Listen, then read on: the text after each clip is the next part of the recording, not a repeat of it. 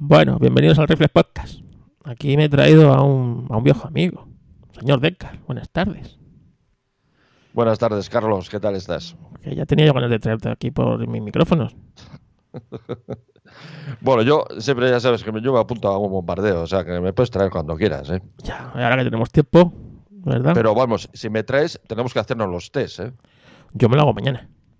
Ah, vale. Yo me lo hago mañana. Me hago el serológico. Con Yo semana... te paso luego el mío por aquí certificado para que sepas que me Vale, puedes llamar vale, cuando quieras. Vale, vale. Yo porque sabes que la semana pasada tuve, tuve fiebre un día. Y entonces me lo voy a hacer, pero por mi cuenta, porque esto de que están haciendo test es mentira. Ya el médico me dijo que a la población no se estaba haciendo test, a no ser No, que, no, no, no se están haciendo. No, a no ser que fueras personal sanitario o que trabajaras en una residencia. Sí, exacto. ¿Sabes? Sí, sí. Entonces- Eso, eso también lo hemos preguntado nosotros por aquí, ¿no? No se está haciendo ningún test, ¿no? Que me parece una vergüenza. A ver, lo- los chinos van a, he estado leyendo hoy que en Wuhan van a hacer lo- eh, van a hacer las pruebas a los 11 millones de habitantes. Esos no se han enterado todavía que no es necesario. No, no, no es necesario. Aquí en España no solamente no hay que no hay que hacerse los test, ni hay que comprar mascarillas, sino que encima lo, lo hacemos, o sea, con un codo en la barra y con el gin tonic. Es más, las mascarillas, si te las dan buenas, es contraproducente. Exacto. O sea, o ya si te dan unas mascarillas, bueno, esto ya es desastre, desastre. Este, total, ¿Cómo te dan vamos. esta pedazo de mascarilla? Quita, anda, chingao. Fíjate, yo, yo me compré en febrero, las que compré yo, las que está- hemos estado usando mi familia y yo, son FP3. Son FP3. Sí, que supongo son O mejor sea, que las EPP. ¿Hemos hecho el mal? No. Muy mal. siguiente. Muy mal. Muy mal. Es decir, ¿qué es eso de no contagiarse? Es que, claro, claro, me he dado cuenta hoy que lo he hecho mal, no lo, lo siguiente. Mi hermano también fue con unas FP3 al, al- al médico el otro día y el médico se la hizo quitar. Así. Sí, le dijo que esa es muy buena para él, pero muy mala para. O sea, que se pone, esa es muy buena Ah, para ti, pero muy mala para mí. No, hemos decidido a partir de, de ahora, hemos decidido usar las de Revilla. Esa- ah, la, la servilleta. La servilleta de Revilla, hemos decidido que esas que las teníamos ahí, pues no sé si queda alguna que no hemos usado para limpiar, pues Eso es, es que es que no sé, tío, es que mm, es- no sé, yo ya mi capacidad Tú de querías hablar, Carlos, y desahogarte de la situación que se está viviendo en España, ¿no? sí, porque para mí es muy desalentadora. Primero, porque creo que la crisis realmente es una crisis de confianza. Yo creo que En el sistema, en todo, en, en la estructura política. en que la estructura tenemos. En los- nuestros políticos, en nuestra sociedad, en el Claro. en, todo. Eso, eso es el punto crítico, sí. Es decir, porque para mí, vamos a ver, yo nadie sabe manejar esto, ¿vale? O sea, es- vamos a ponernos eh, en el lado de, es decir, que te explote esto, Bueno. Se ha, se ha demostrado que algunos sí, ¿eh? sí, pero bueno, pero para eso, es decir, tienes que tener una sociedad y unos políticos a la altura. Correcto.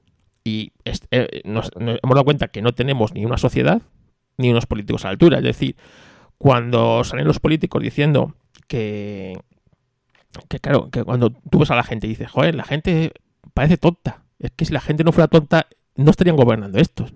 ¿Tú no lo piensas? Claro, claro. Claro, al final los políticos son un reflejo de nosotros. Es que es- es- eso es así. Es que tristemente, pero es así. Es decir, Es así. si la gente eh, normalmente, por lo general, no fuera idiota, es, Ujú. eh, es que ya no tendríamos esto, ni esta clase política, ni todas estas mamandurrias que hemos visto, ¿no? Sí. Mm.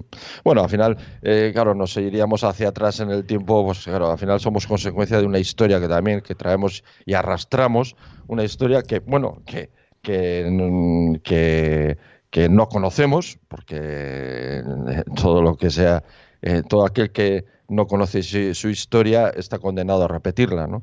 Y, la sociedad española hace tiempo que ha decidido no conocer su historia y está condenada muchas veces a repetir las mismas situaciones del pasado, los políticos que tenemos, la, la clase política es la que hemos generado nosotros y la estructura política actual es la que hemos generado durante 45 años. Claro, ¿cómo cambias? Eh, Es difícil, prácticamente es imposible. La gente que me escribe a mí a cuenta de mis podcasts y todo lo que he hablado en estos últimos podcasts de esta autocuarentena que llevo yo desde el 1 de marzo, eh, el problema es que lo que se ha generado durante 45 años no se arregla ni en 45 días, ni en 4 años, ni en 10, ni en 15. Es que o sea, cuando el deterioro de, una sociedad, empezando por su sistema educativo, eh, lo hemos, eh, digamos, eh, alentado, lo hemos cultivado y lo hemos... las consecuencias de todo eso no, no son reversibles en, en no, que, no, no se puede cambiar de una noche a la mañana. Sí, es que es así. Es muy triste. Vamos a ver, todos tenemos una ideología, más o menos definida. Más hacia un lado, más hacia otro. Eh, a mí, los que no me gustan son los que no tienen ideología. Es decir, casi prefiero, claro, prefiero a alguien contrario a mi ideología, que por lo menos, oye, pues tiene un criterio y una... que mm. alguien que no tiene ideología, ¿no? Que en el fondo, bueno, pues, pues oye, pues puede virar con el viento para acá, puede virar con el viento para allá, no lo sé. Pero partiendo de eso, y que esta pandemia lo que nos ha demostrado es que te defraudan tanto los tuyos como los de enfrente, que es una cosa que antes no habíamos visto, ¿no? Es decir, vale, son todos muy malos, pero, coño, es que es que es una desazón, es que no ves. Sí, no, tenemos, un, tenemos un Estado que no nos protege. ¿no? Ese, ese, o sea, toda la estructura que nos cuesta un riñón y parte del otro riñón eh, no nos protege. O sea, tenemos toda una estructura administrativa eh, enorme, eh, tremenda, y nos damos cuenta que no está ni pensada ni diseñada, ni, ni, o sea, lo que yo siempre digo en mis podcasts, al no haber una idea de nación única, no hay. Claro. Es, claro, te das cuenta que, que no te protege, estás desamparado y que realmente dependes de ti mismo y de, tu, propia iniciativa porque el, Estado, entre comillas, el Estado, que a mí no me gusta referirme así, pero es que no hay otro remedio, el Estado realmente lo que está es para estorbarte, para eh, ponerte trabas y para, sobre todo, para chuparte todo lo que, todo lo que produzcas eh, para mantener todo ese estado que se ha demostrado en esta cuarentena que el 90% de ese estado puede desaparecer de la noche a la mañana y no es necesario para nada. Ya no solo eso, que es no necesario, es que están ahí para servirse ellos de ti. Claro, claro, por eso. Sí, sí, sí, claro. El, Estado no está para servir eso ya lo pensábamos antes, pero ahora tenemos la constatación. Sí, sí. Y, como tú dices, es decir, el 90% del Estado puede dejar de funcionar y no pasa nada. No pasa no pasaría nada. Exacto no pasaría nada. Pero claro, hay pues cuatro o cinco millones, no sé, de personas que son ese Estado. No sé, yo no sé exactamente ahora cuántos empleados públicos de forma directa hay del Estado, ¿no? Pero, eh, claro, hay cuatro o cinco millones de personas que votan y que forman ese Estado y que, claro, es una, es una especie de ancla que tiene la sociedad porque eh, no, por eso no se mueve, ¿no? Porque claro, hay, un, hay una masa eh, electoral que depende de una forma directa del Estado. Entonces, es, es, eh, muy difícil luchar contra todo eso, es dificilísimo. Claro, y eso es empobrecimiento general. Sí, claro. Por eso aquí no hay revuelta social. ¿Por qué? Porque hay un tanto por ciento de la gente que está en cuarentena que va a cobrar sí o sí. Entonces, claro, así como en otras naciones se, nota cuando el Estado es pequeño, porque todo el mundo ahí, oye, que llevo una semana y, en esa semana he perdido, estoy perdiendo dinero, no estoy diciendo un mes, eh, una semana, estoy, y estoy perdiendo mucho dinero y necesito dinero para comer, y claro, todo el mundo se revuelve, hay follones, hay... Claro, aquí no, aquí no, porque hay un tanto por muy, muy, muy alto de la población que sabe que al final de mes va a cobrar. Entonces, claro, ese es, es un estado enorme del cual muchísimas personas se benefician y claro, que es una especie de monstruo que se va eh, engordando uno tras de otro y que al final eh, te ata porque electoralmente ata todo eso, claro. claro. ¿Tú crees, como yo, que es muy difícil eh, hacerlo peor? En, el, en, o sea, en, el, en la gestión de la, de la crisis esta? Hombre, hemos quedado claramente los últimos en la gestión mundial de, que eh, esto, si lo hablamos así, eh, tan fríamente, teniendo en cuenta que hay muchísimas personas que han muerto y muchísimas personas que van a morir, eh, claro, mm, es, es, tremendo ¿no? hablarlo de esta, de esta forma, pero hemos quedado en los campeones del mundo en, la, en, la, en cuanto a muertos y en cuanto a infectados, en cuanto a contagiados, en fin, contra todo, ¿no? Contra todo. Entonces, ¿Se puede hacer peor? Supongo que sí, ¿eh? se puede hacer peor. Hemos demostrado eh, eh, a, lo largo de estos 45 hemos, hemos, demostrado que somos capaces de ir eligiendo cada vez a personas peores para gobernarnos. Entonces, me imagino, si este gobierno es incapaz, probablemente elegiremos pronto a otro gobierno más incapaz que este. O sea, hemos ido superándonos uno detrás de otro porque, ¿por qué? Porque realmente la mayoría social, claro, no vota, claro, es el problema del voto en el cual la mayoría, una gran mayoría de la población depende del Estado, esto los, esto los eh, políticos o los eh, pensadores anglosajones, por ejemplo, esto siempre eh, lo han tenido muy presente. O sea, que las democracias se pueden corromper y una de las formas de corromper es cuando una mayoría social suficientemente grande depende del Estado. Eso, por ejemplo, los norteamericanos lo tienen muy claro, ¿no? Eso, corrompe inmediatamente eh, cualquier democracia. Y eso hace muchos años que eso ha sucedido en, España, en los que los partidos políticos se han convertido realmente en agencias de colocación. O sea, tú si quieres trabajar hoy en día, te afilias a un partido político y vas, te comienzas a trabajar. no, es trabajar. ¿no? Para nada. Trabajar es el sector privado, ¿no? Lo que produce realmente eh, riqueza es el sector privado, el, sector eh, público no. Entonces, es una situación difícil de salir. Sí, yo coincido con tu visión porque es que, claro, y la crisis de confianza, es decir, cuando tú ves que los que están al mando tienen menos ideas que tú, pues sí, claro. cuando se supone, joder, que son gente con comillas con estudios, ¿no? Comillas lo digo porque yo creo que... No, estudios nada, sí, esto no o sea, a ver, vamos a ver. Yo me acuerdo de un libro que salió hace muchos años en España, que era, hace muchos años, pues cuando a los primeros años de la democracia, ¿no? que era un, título, un, libro que se titulaba Cómo ser diputado sin saber hacer la O con un canuto.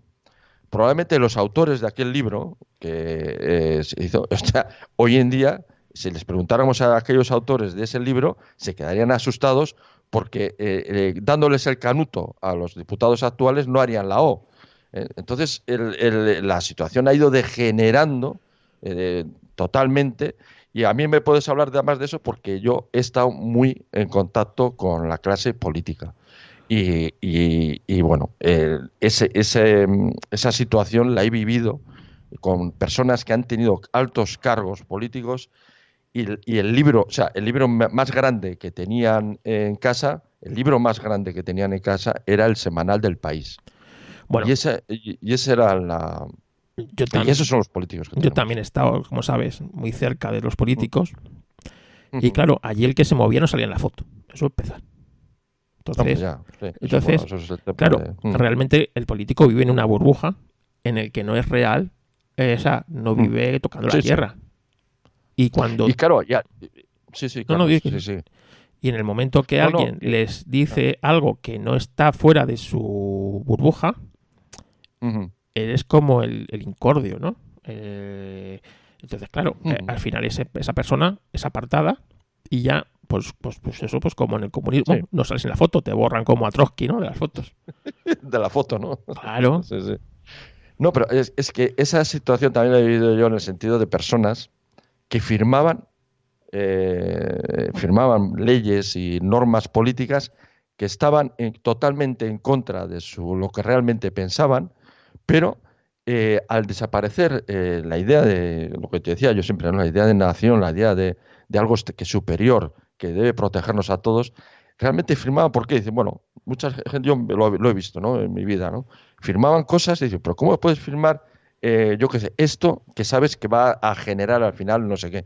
Porque cuando se genere eso, me contestaba el político, cuando se genere eso, yo ya no voy a estar. ¿Entiendes? O sea, eh, al desaparecer el, bloqueo, o sea, las defensas morales de la nación, eh, al no existir una nación, este tipo de cosas se van degenerando. Lo que, lo que otros políticos en otras naciones ni se les ocurriría hacer, aquí se hacía, ¿no? ¿Y usted por qué firma esto si sabe que esto va a traer esta serie de problemas, esto y esto. Sí, pero cuando eso, eso llegue, yo ya no voy a estar aquí. A mí eso me da igual, ¿entiendes? Y es por eso es la eh, y eso lo he vivido yo también. hay gente que ha firmado decretos, leyes de todo, sabiendo lo que, que, que era dañino para, para sus ciudadanos, para la sociedad en la que... De, pero como esa no existía esa barrera moral de la nación, pues, yo cuando esto estalle, yo no voy a estar, pues, a mí me da igual, me voy, ya no estaré, me da lo mismo. Sí, sí, es así. Yo recuerdo, bueno, yo fui fotógrafo de un partido político y, claro, yo llego allí de nuevas, ¿no? Oye, mm. tienes que hacer fotos de este político porque las elecciones son en primavera y esto era, esto era final de verano, ¿eh? Entonces tenemos que hacer fresco a este político. Entonces necesitamos fotos frescas, distintas, no las de, no las del fotógrafo oficial, porque el fotógrafo oficial es que encima es del partido contrario, ¿sabes? Pero como es, es, funcionario, ¿sabes? Mm. Pues le hace las fotos mala puesta. Entonces, tú tienes que ir aquí fotos frescas, como las de Obama, mm. ¿sabes? Y dices, tú, este, este, tío, no se parece a Obama, ¿sabes? Esto, esto es el iPhone One, ¿sabes?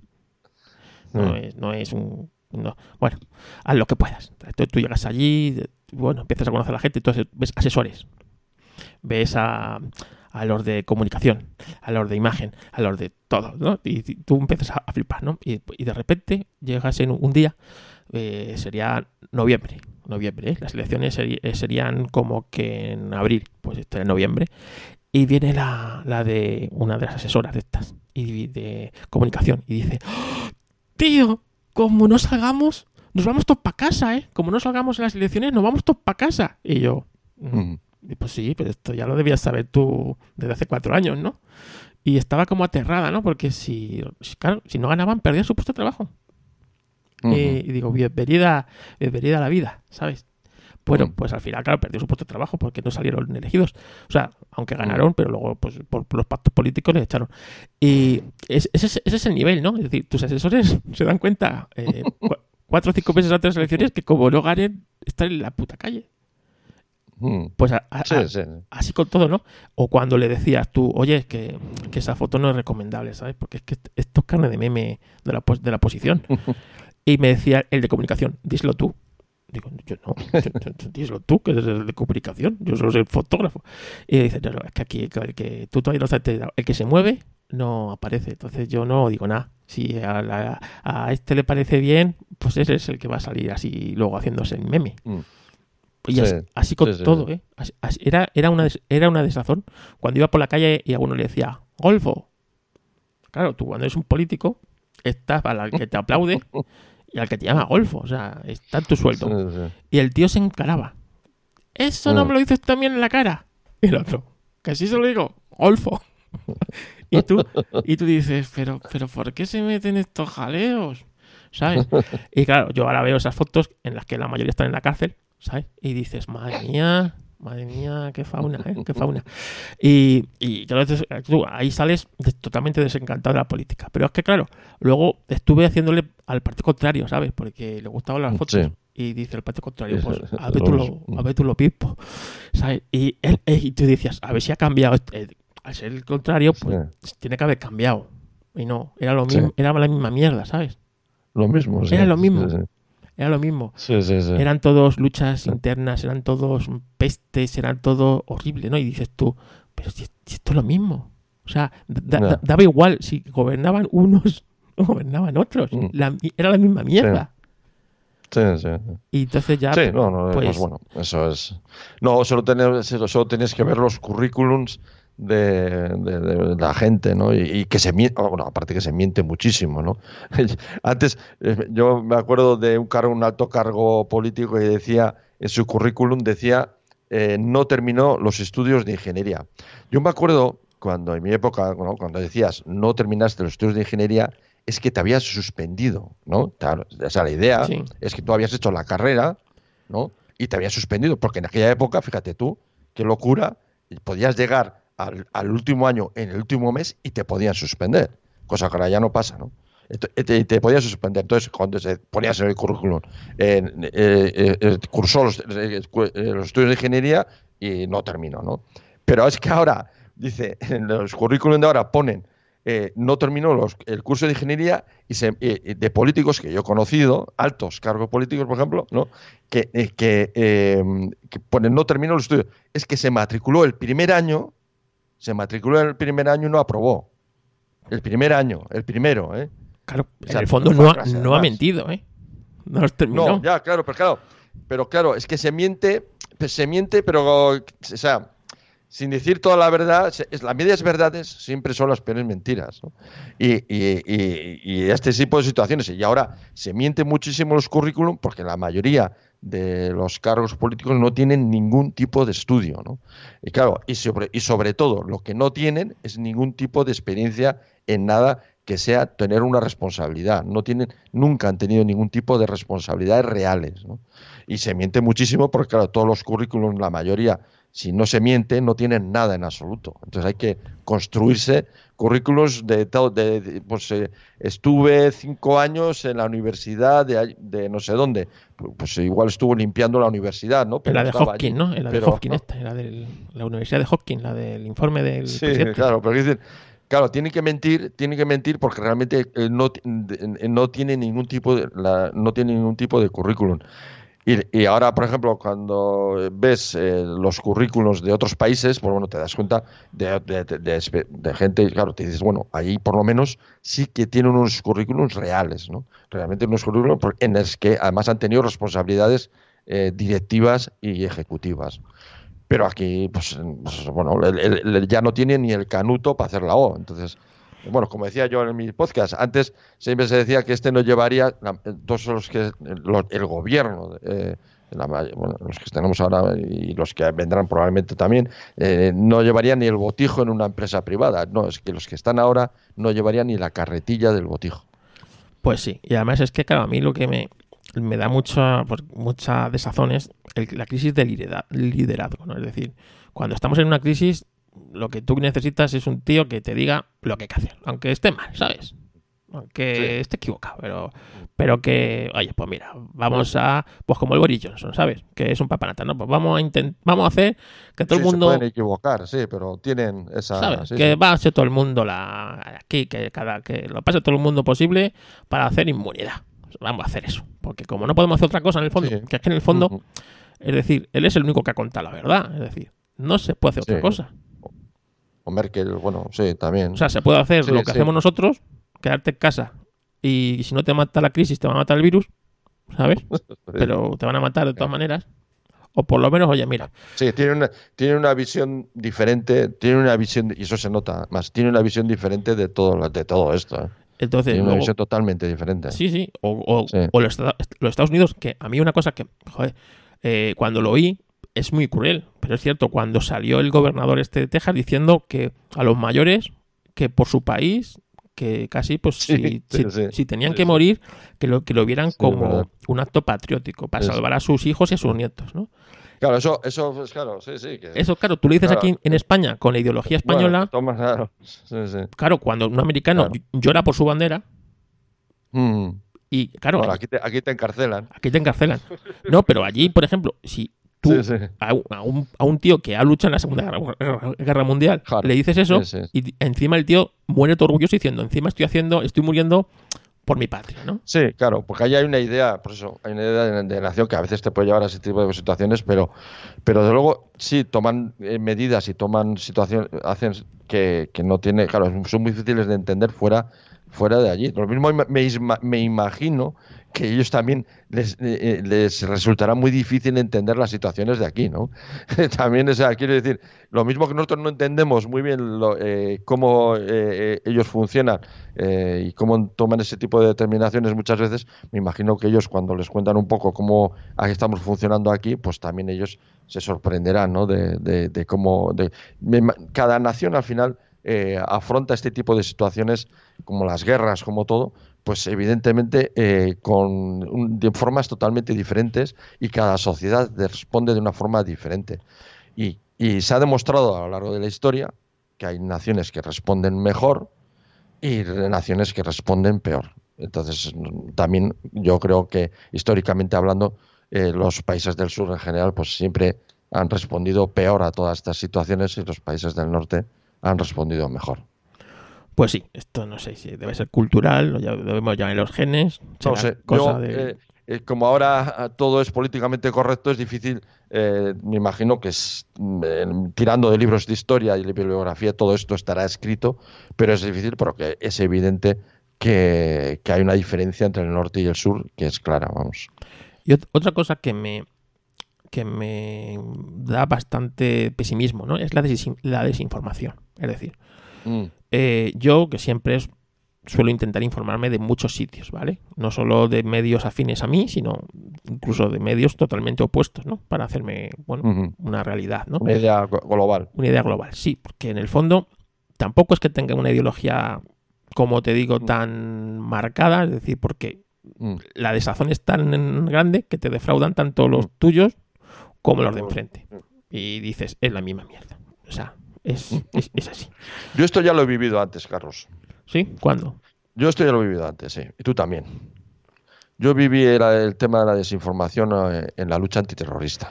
Pues bueno, sí, tú lo viviste muy Porque En el fondo fue, en el fondo fue lo mismo. O sea, fue, fue lo mismo. La ocultación del, de, los actos terroristas en un momento dado, eh, bueno, por parte de, la, de la clase política, de la sociedad en general es, era mejor mirar para otro lado y, se miró para otro lado. Entonces desaparecieron de los medios de comunicación, desaparecieron pues eh, eh, las imágenes eh, del terrorismo con las imágenes, en fin, de muertos, en fin, de heridos. Porque desaparecieron de los, medios de comunicación. Años de plomo que llaman, que son los 80, ¿no? Eso era un muerto cada dos días. Pero al principio de los 80, a principio de los 80, sí podías ver en la prensa, ¿no? Si había, un coche bomba o lo que sea, veías el coche bomba con los restos de las personas muertas allí, pero mm, no sé si bueno, porque no soy, ya soy muy malo en las fechas, ¿eh? pero en un momento dado todo eso desapareció de la prensa, de la prensa desaparecieron las imágenes brutales de, del terrorismo desapareció. Entonces se blanquea, o sea, lo que se hace es blanquear la muerte, se blanquea el dolor y, de forma indirecta se blanquea al criminal, ¿no? Se blanquea al, terrorista, ¿no? Se le blanquea y se le, eh, digamos, se borra de la memoria de esa sociedad eh, el, daño y el, y el terror que vivieron muchísima gente durante aquellos años, ¿no? Se blanquea se blanquea la, memoria del terrorismo. Al no tener las imágenes del, dolor, de las imágenes de, la muerte, se blanquea. Hoy, eh, claro, muchas generaciones han crecido, sí, hubo, hubo una época, hubo un, terrorismo, pero no tienen las imágenes reales de, de lo que provocó todo aquello, porque de esa memoria colectiva ha desaparecido. Es decir, lo que ha pasado ahora con la coronavirus, en cierta forma, esta desinformación que ha habido eh, ocultando eh, la información, las imágenes de las personas enfermas, muertas, etcétera, en cierta forma ya es una, mm, una cosa que ya se hizo de forma, ya se hizo anteriormente con, la lucha ante, o sea, con el, no con la lucha antiterrorista, con el terrorismo. Ya se hizo anteriormente. Sí, la verdad es que eso, bueno, eh, yo tengo amigos personales que lo han sufrido en primera persona. Tengo uno que ahora mismo vive fuera de España ¿vale? Que porque no solo intentaron atentar contra su vida, contra su familia, sino es que les hicieron la vida imposible de no, de, de no, encontrar trabajo, porque nadie le va trabajo. o sea, nadie le va a dar un trabajo a un tío que va con dos escoltas, nadie le va a dar trabajo a un tío que le ha intentado volar la casa dos veces, ¿vale? Y claro, al final, o sea, acaban, eh, pues eso, acabas desesperado, desquiciado, y esta persona terminó yéndose de España y trabajando fuera de España de, bueno, pues de conductor, ¿no? O sea, y, y, decir, es muy triste, ¿no? Pero es así. O sea, porque, claro, lo intentó yéndose de fuera del País Vasco, intentar hacer su mm. vida, eh, no lo logró. Y al final, mm. pues, se decidió ir fuera de España y afortunadamente ha conseguido. Sí. Y toda la emigración, claro, toda la gente que se tuvo que ir, ¿no? Del, País Vasco y que también se ha blanqueado, se ha ocultado también. Toda esa, todo, ese, todo ese movimiento poblacional que tuvo que haber a las provincias limítrofes de muchísima gente que se tuvo que, exiliar de forma interna. Todo eso también se ocultó, se, blanqueó, se sabía, pero eh, no, no se mencionaba. Y de una forma, al final, lo que sí es verdad, me decía el otro día un compañero, me decía, es verdad, ¿eh? que las sociedades actuales tienen una memoria colectiva cada vez más corta. Yo creo que es una especie de defensa sociológica, ¿no? Eh, de, decir, es como un poco como el terrorismo y todo aquello, ¿no? Al final se, miraba para otro lado, al final las sociedades miraban para otro lado, ¿no? Y yo creo que es una especie de defensa colectiva cuando, en unas situaciones en las que las sociedades actuales ya no son capaces de, digamos, de, digerir o de, de tratar o de enfrentarse a ellas. Al final también sociedades, al final nos deja ser una sociedad cobarde, que no, que, que, prefiere ocultar el dolor y la muerte del que le toca la, al final la lotería, es una lotería de muerte, el que le toca la lotería se queda ahí en una esquina y todos los demás allí a pelotonados, que no me toca a mí, que no me toca a mí, ¿no? Y, y, tirar para adelante, ¿no? Ese es un poco eh, eso es un poco lo que hemos vivido en la época del terrorismo y estamos viviendo un poco ahora, ¿no? Que no me toque a mí, ¿no? que, no me toque a mí y que no esté entre los que le toque la lotería de, esta enfermedad, que, no sabemos casi nada de ella y, que no me toque a mí. Es un poco lo que... La mismo que estamos viviendo ahora, vamos. Ya, pero por ejemplo, ¿en qué momento esto, se, o sea, se torció de tal manera que para estar informados de lo que está pasando, te tienes que informar en el canal de Iker. De eh, sí, sí, o en el extranjero, sí, como, como en la época de, Franco, cuando yo me acuerdo que era un chaval y estaba en casa y con mis padres alguna vez y teníamos una radio y oíamos eh, Radio Perinaica del Partido Comunista, ¿no? que eh, se supone que emitía en los Pirineos, no, bueno, emitía desde Praga, creo. Y, escuchábamos, como vivíamos en un pueblo que estaba muy alto, se podía escuchar claramente, ¿no? y muchas veces lo escuchábamos como curiosidad, aunque la mayor parte de, de la información era propaganda política, una especie de lavado de cerebro que intentaban hacer, eh, pero sí daban a veces noticias que de otra forma no te enterabas. ¿no? Pues esto es un poco ahora lo mismo, ¿no? Tienes que irte a la radio perinaica, que en este caso es el programa de Iker Jiménez, eh, medios de comunicación extranjeros, que es donde ves las fotografías, ves las imágenes, porque, eh, en, digamos, no, no ves aquí lo que... no, tienes que irte al extranjero para ver lo que, lo que está pasando aquí. Que esto ya, por ejemplo, pues eso, ya lo también yo también lo he vivido antes. ¿En qué momento tú te diste cuenta que esto era serio? Yo, bueno, eh, eh, yo ya sabes que he hecho muchos podcasts sobre este tema y no es porque, como decía en mi podcast, no es porque sea especialista de nada, pero yo me acuerdo que en febrero, últimos de enero, las imágenes, ¿no? Las imágenes que venían de China, ¿no? Que al principio no, al principio no me las tomaba en serio, te digo la verdad, o sea, en el sentido de que como ahora realmente ya sabes que se publican muchos vídeos que están sacados fuera de contexto, están sacados incluso de, de, época, ¿no? Y dices, joder, no, no te, y encima viniendo de China, claro, que China, un régimen comunista, en fin, vete a saber, ¿no? Pero no, empecé a ver gente que vivía allí y publicaba vídeos en YouTube, pero gente españoles que vivían en China y publicaban vídeos en YouTube. Y ya entonces, viendo que aquello era real, y veías imágenes que se soldaban, o sea, se soldaban los portales para que la gente no saldría. Aquello era, era tremendo. O sea, yo ver cómo estaban soldando las puertas de los portales de, los edificios para impedir que la gente saldría de los edificios, aquello a mí me dice, esto, esto, esto, y claro, y estaban hablando de 40 millones de, de personas, una burrada de millones de personas en cuarentena. Dijo, esto no es, o sea, no es normal. Yo decía, ya habíamos tenido, ya sabes, pues en otros años anteriores algún tipo de, pandemia que llegó también aquí, eh, de anteriores, ¿no? Pero estaba claro que aquello no había tenido una incidencia muy grande porque el, eh, el contagio no había sido muy fuerte, ¿no? Pero aquello no, no se había visto nunca, nunca. Barricadas en las calles, barricadas para cortar que nadie saldría. O sea, se cortaban con barricadas para que no circularan los vehículos. Los puentes se cortaban eh, con el ejército para impedir que saldría la población. Aquello era, eh, no sé, yo no lo había visto nunca. No sé si tú habías visto algo parecido, pero yo no lo había visto nunca. No, yo recuerdo, a lo muy bien, cuando salió el doctor Cavadas diciendo que esto era muy serio. ¿Te acuerdas? Mm. Esto fue final de enero, más o menos. No, yo no lo vi. Yo a mí lo que me llevó a tomar decisiones, como ya sabes, de, de, de autocuarentena, compra de mascarillas, gente, fueron las imágenes de los canales de YouTube de gente que vivía allí y que te estaba hablando, además todo Dios con mascarillas, hasta los perros, todo Dios con mascarillas, y no, no, que, que, la, que estaban bloqueadas las puertas de los portales bloqueadas las calles y se veían las barricadas, ¿eh? se veían las barricadas bloqueadas. Y, yo decía, esto, esto, vamos, yo, esto no puede ser. No, yo el primer, creo que fue el 11 de febrero, el primer podcast que hice referencia a lo, a lo que estaba pasando en, en China. Y, y, es cuando dije que allí estaba pasando algo gravísimo y que, y que el, aquello había que tomarlo en consideración, ¿no? Y, y es cuando empecé a mirar eh, mascarillas, higienizantes, de todo. Y antes de nada, ya a últimos de febrero ya me llegó todo. Yo ya tenía de todo eh, el último mes de febrero.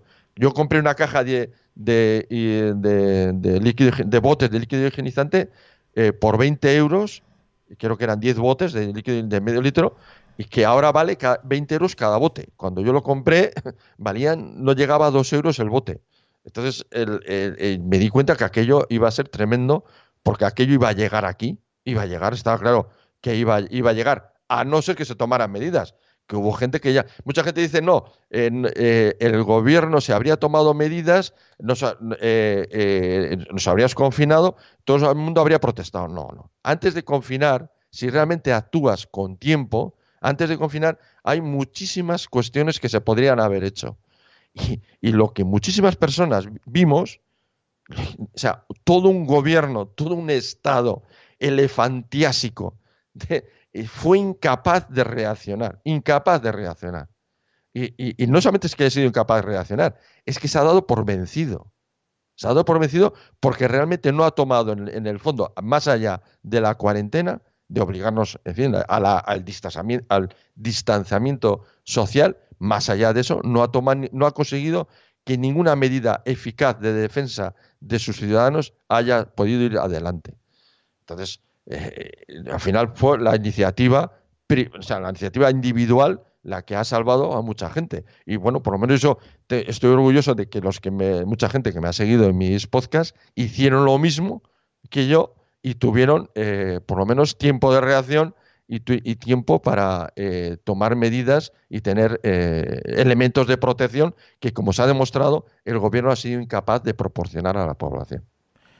Pues sí, yo recuerdo, cuando te digo, cuando salió el doctor Cavadas diciendo que, ojo, que China, que esto era así, que China no estaba diciendo la verdad, que si decían por aquel entonces mil muertos, eh, sí. que serían muchísimos más, y la gente se echó la mano a la cabeza. Es, eso es verdad. Cuando yo empecé, eso cuando, eh, perdón, eh, Carlos, cuando había imágenes de autobuses, autobuses llenos de cadáveres. Sí, sí. Y, y decía yo, ¿cómo? Estas cifras son imposibles.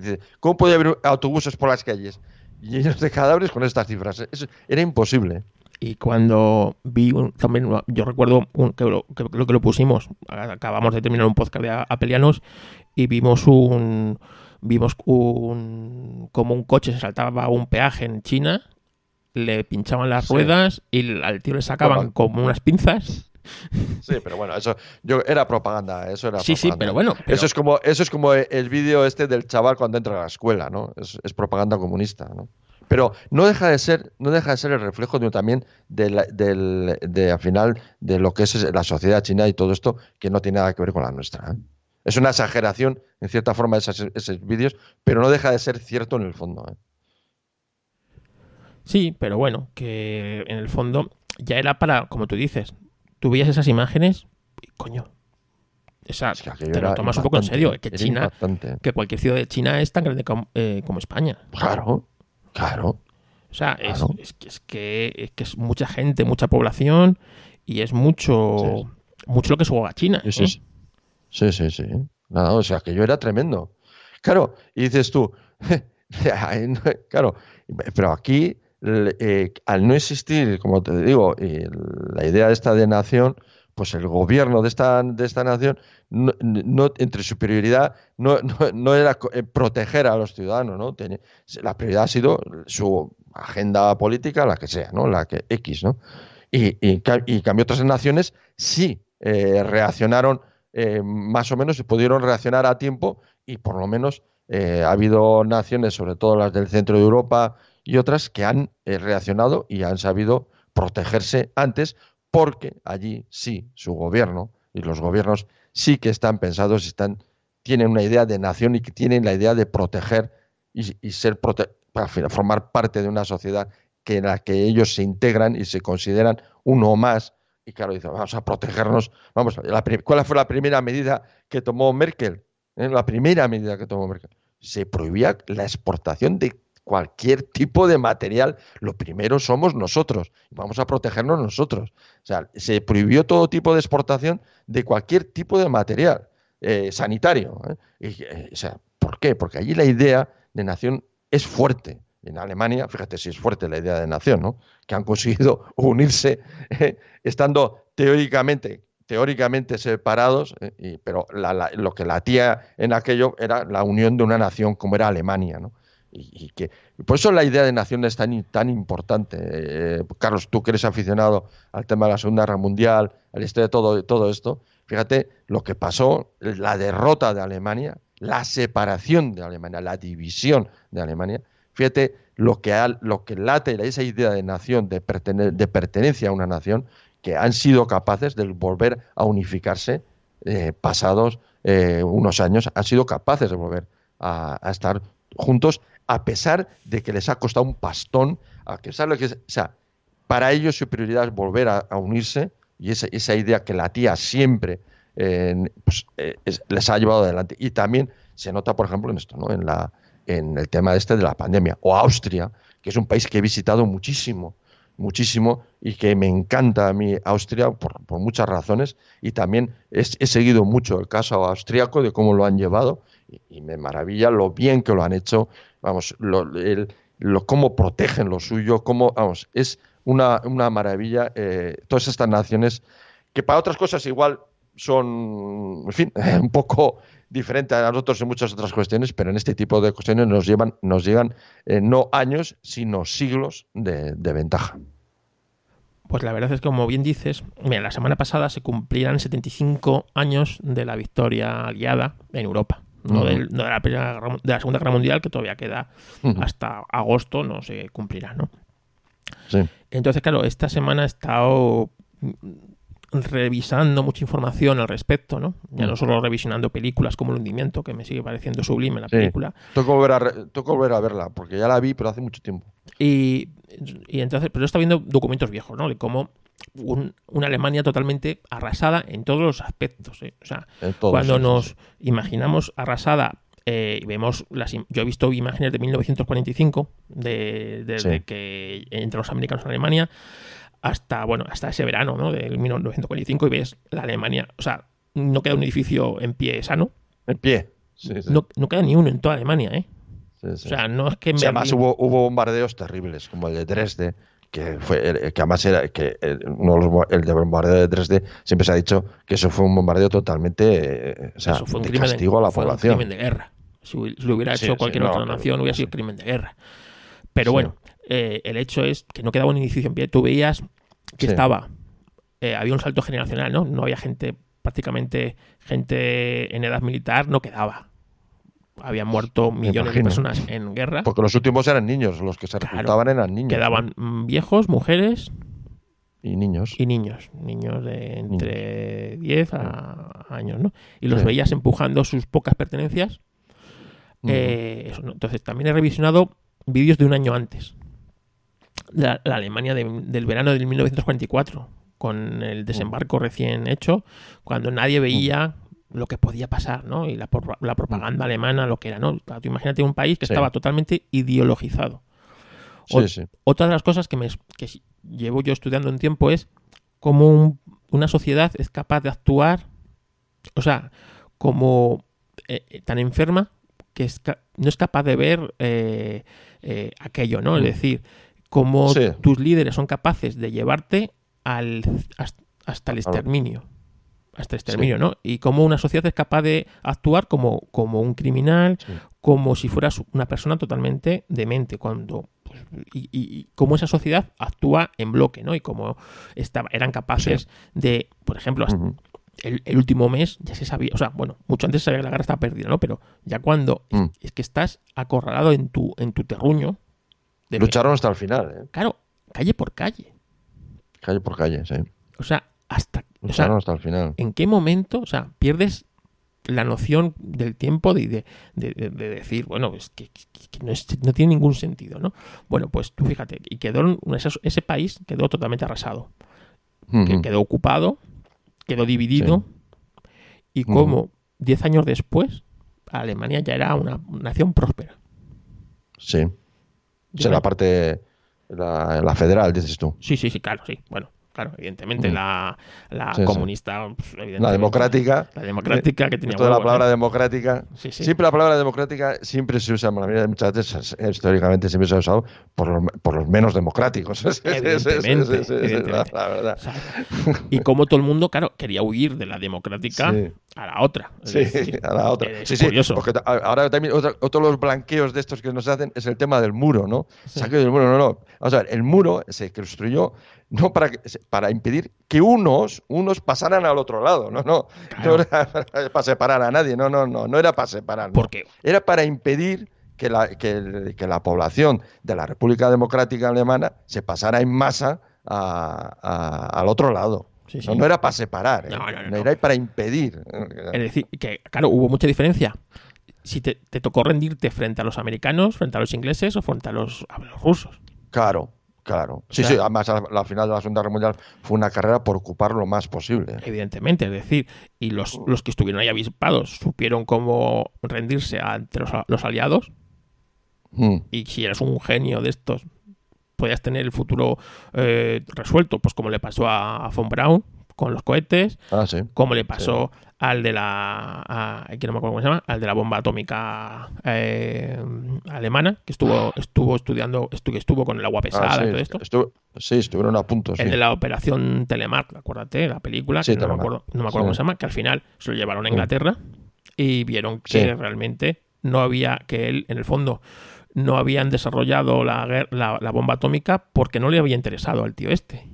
Porque por los estudios eh, hmm. Es decir, el tío tuvo que demostrar, y claro, se lo, el tío este le cogieron, se lo llevaron a Inglaterra, y cuando la bomba atómica de Estados Unidos, él estaba ya preso en una casa con un montón de científicos de estos alemanes, y claro, ellos querían hmm. saber si es que no habían llegado a, desarrollar la bomba porque no habían podido, o porque, por, por qué, ¿no? Porque los conocidos tenían. Y el tío este, una vez que vio lo que había pasado en Estados Unidos, empezó a hacerlo, y en dos días sacó los cálculos para hacer la bomba, ¿no? Y claro, estos se, se quedaron todos locos, ¿no? Y el tío siempre había dicho que no había hecho la bomba porque él no le había interesado hacer la bomba. Él lo que quería era sacar energía. la energía mm. nuclear, ¿no? Y, bueno, este al final fue el que se, lo llevaron los ingleses y es el que estuvo todo el rato con, o sea, el que desarrolló toda la tecnología de, energía nuclear para, pues, para todas las compañías occidentales, ¿no? Mm. Entonces, claro, pero en cambio, como te pillaran los rusos, estabas jodido. Porque en el mejor de los casos te iban a poner a trabajar lo tuyo, pero en un, en, un gulag. Mm, sí. Entonces... Pero ser una nación, que como has dicho tú, pues eso, que a los 10 años ya tenía una potencia económica tremenda y que bueno, luego eh, luchó por la reunificación a pesar de los rusos, a pesar de los americanos, a pesar de los ingleses, porque realmente siempre han tenido miedo a Alemania y siempre tenían reparos a, esa, esa, unificación. ¿no? Pero al final lo consiguieron. Lo consiguieron y, ahí, están, liderando Europa. Mm. mucho muy a mi pesar porque yo no soy nada eh, nada de los alemanes eh, creyentes yo, he estado un par de veces en Alemania bueno sí me gusta es bonito y, y, quizá Berlín para mí sea la capital más bonita de Europa sí mejor organizada en todos aspectos, ¿eh? también te lo digo.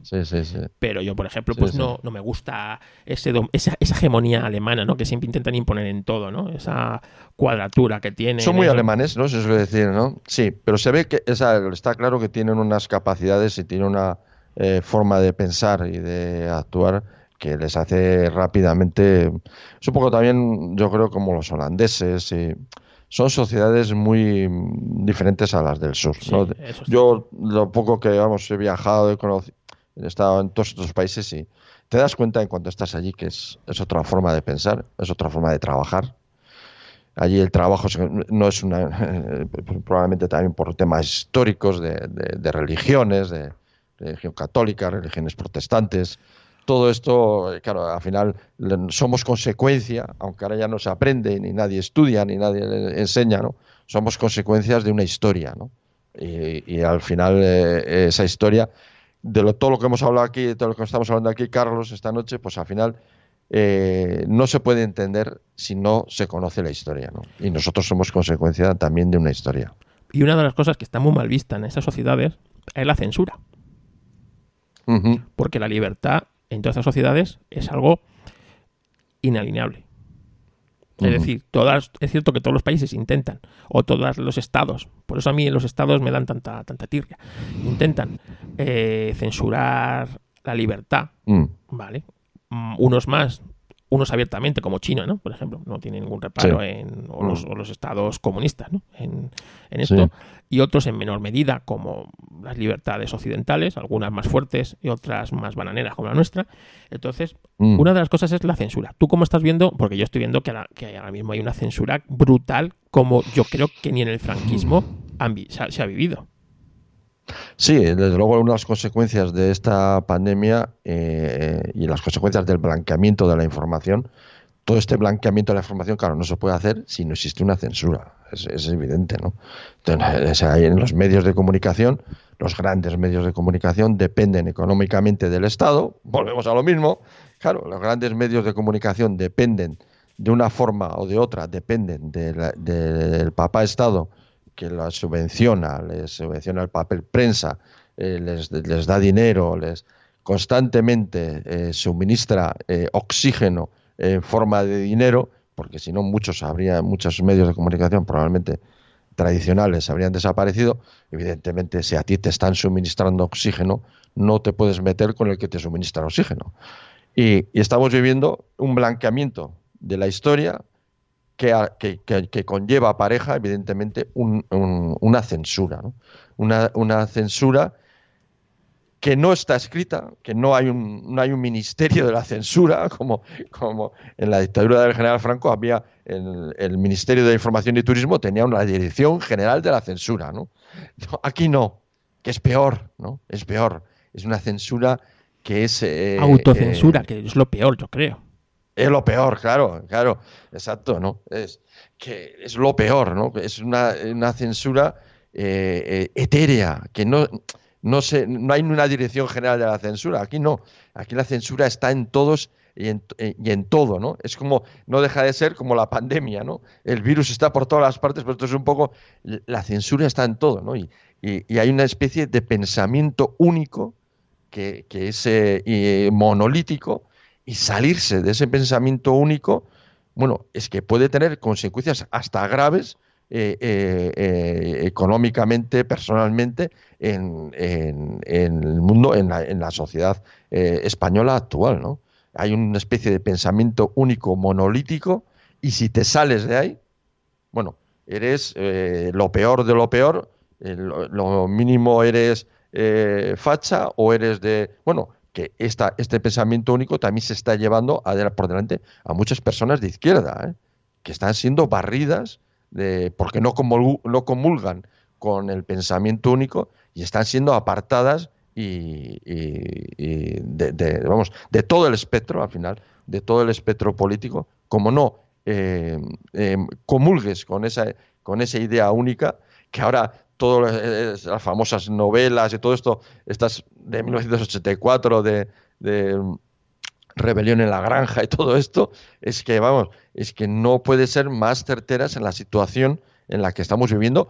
No sé si en todos los países, yo creo que esto que se está viviendo en España no se está viviendo, por lo menos yo en los medios de comunicación que leo en ingleses sobre todo, no, no detecto esa, esa, esa censura. Yo esto creo que es un, eh, es un elemento más, quizás, en, los niveles que estamos hablando aquí, es más local. Luego hay una censura a nivel de, la, de las redes sociales.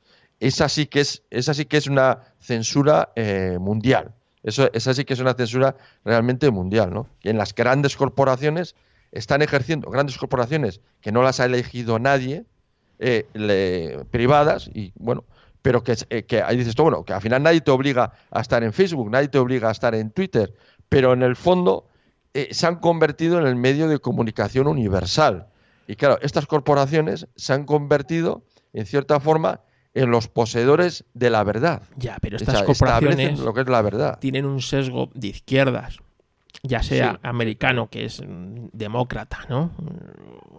O podría ser un sesgo de derechas, pero en cualquier caso es un sesgo, no, no lo es, pero quiero decir que, estamos en la, eh, al albur de que, de que estas corporaciones, grandes corporaciones como Twitter, Google o lo que sea, al final eh, ejercen sobre la sociedad de una forma despótica, ¿no? De una forma eh, despótica se ejerce un, un, control social sobre, sobre las sociedades. Claro, porque por ejemplo, eh, aquí en España no lo tenemos. Yo he tenido, yo sí lo tengo, el, Apple News, ¿no? Por ejemplo. Y ah, tu Apple News ves la curación de las noticias por parte de Apple. Claro. Eso es una. Es que en el fondo curación es censura. Claro, llaman curación porque llamamos censura. censura. Apple, bajo su eh, visión de las cosas, que sabemos que aquí tiene una visión muy, por, muy progre, pero en China no la tiene tanto, ¿no? Pues eh, te pone las noticias bajo su censura que a ti te interesan. Y en el no, y si mañana, en vez de Timoteo, eh, está otro, y que es de lo contrario, censurará, pero del otro corte. Quiero decir que al final estamos al albur de corporaciones que no hemos elegido y que ejercen por encima de los gobiernos, por encima de las instituciones eh, políticas de cada sociedad, están ejerciendo un poder político mundial eh, todavía muy etéreo, todavía no es muy etéreo, pero cierto. Eso, eso o sea, no vamos a ponernos aquí en plan conspiranoico, porque no, yo no lo soy. es un control todavía muy, muy suave, muy débil, pero ya es constante, ya es algo que es palpable, vamos.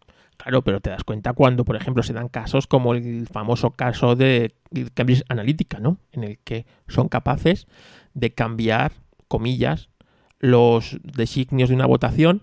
Yo, yo claro, si eh, según eh, para un lado o para otro, según le pague, ¿no? Cosa que, bueno, pues... Eh, que hacen todos, claro. Claro. quiero decir que eso lo hacen todos. Claro, pero que estos ha salido, han salido los que los contrarios a los que tienen este control. Porque en el fondo, tanto Facebook como Twitter. Bueno, es que eso, eso, sí, eso fue un detonante en realidad. ¿eh? Eso fue un detonante porque el caso de Trump y el caso este en inglés, el del Brexit, claro. eso ha sido dos cuestiones que a toda esta eh, forma de pensamiento único que tenemos, claro, esto les hizo saltar todas las alarmas porque porque, claro, hasta ahora tenían un control social que pensaban que era hegemónico y único y, vieron que ni, con ese control social había sociedades que se movían un poco, se movían eh, en contrario o, no, no, eran capaces de controlar. Y claro, ahí tuvieron, eh, es cuando se avivó todo el tema del control en las redes sociales, eh, todo, eso se avivó a cuenta de esa historia. Claro, porque desde nuestro sesgo de izquierdas nos han colado esto, y de, nuestra plataforma nos lo han colado, porque si hubiera sido al revés, no hubiera pasado, no se hubiera sabido. Pues, no, hubiera, no, había, no, hubiera habido caso Cambridge Analytica. Es decir, si en vez de salir bueno, el caso de Cambridge Analytica, a ver, Carlos, eh, eh, eso, yo, esas que soy, soy muy escéptico, sí que hay hubo un tema de fuga de datos de Facebook por un profesor que no sé por qué se ha ido de rositas, el famoso profesor, no, no entiendo muy bien por qué. Pues porque no hizo nada ilegal. No, es que en el fondo no hizo nada ilegal, es que también es verdad, es que es, así, sí, eso, eso, eso, es cierto. Pero bueno, que realmente hay aquí el que realmente controló esa y el que eh, eh, fue este, el, Alexander Kogan este, que vamos, se ha ido de rositas del tema, y que, bueno, sí, eh, eh, una empresa de análisis estadístico lo que decía es que a mí si me da, como todas las empresas, dame los datos y te hago lo que quieras, ¿no? al final, nunca, nunca se ha demostrado que eso fuera cierto y, también de, y pensar que hay una sociedad, eh, y más entonces, solamente por una red social que podía ser Facebook o no sé qué, va a cambiar toda una, toda una sociedad, el, todos los... O sea, eso, eso, eso, vamos, eh, por mucho pacharán que me eches, yo eso no me lo voy a creer. Ya, pero por ejemplo, volvemos a lo mismo. Es decir, la censura en, en, WhatsApp, por ejemplo. Que la gente, eh, hemos visto a los medios, de llorar a la, a la llorería, de, mm. esto no es censura, es una censura en toda regla. Sí, te, te censuran, te limitan lo que no te censuran el contenido, te limitan la capacidad de Claro. enviar ese, conteni- ese contenido. Es decir, si tu contenido no puede ser visualizado, en el fondo te están censurando. Sí, te limitan, te Claro. limitan eh, que puedas distribuir ese contenido. Por lo tanto, te están, te están censurando.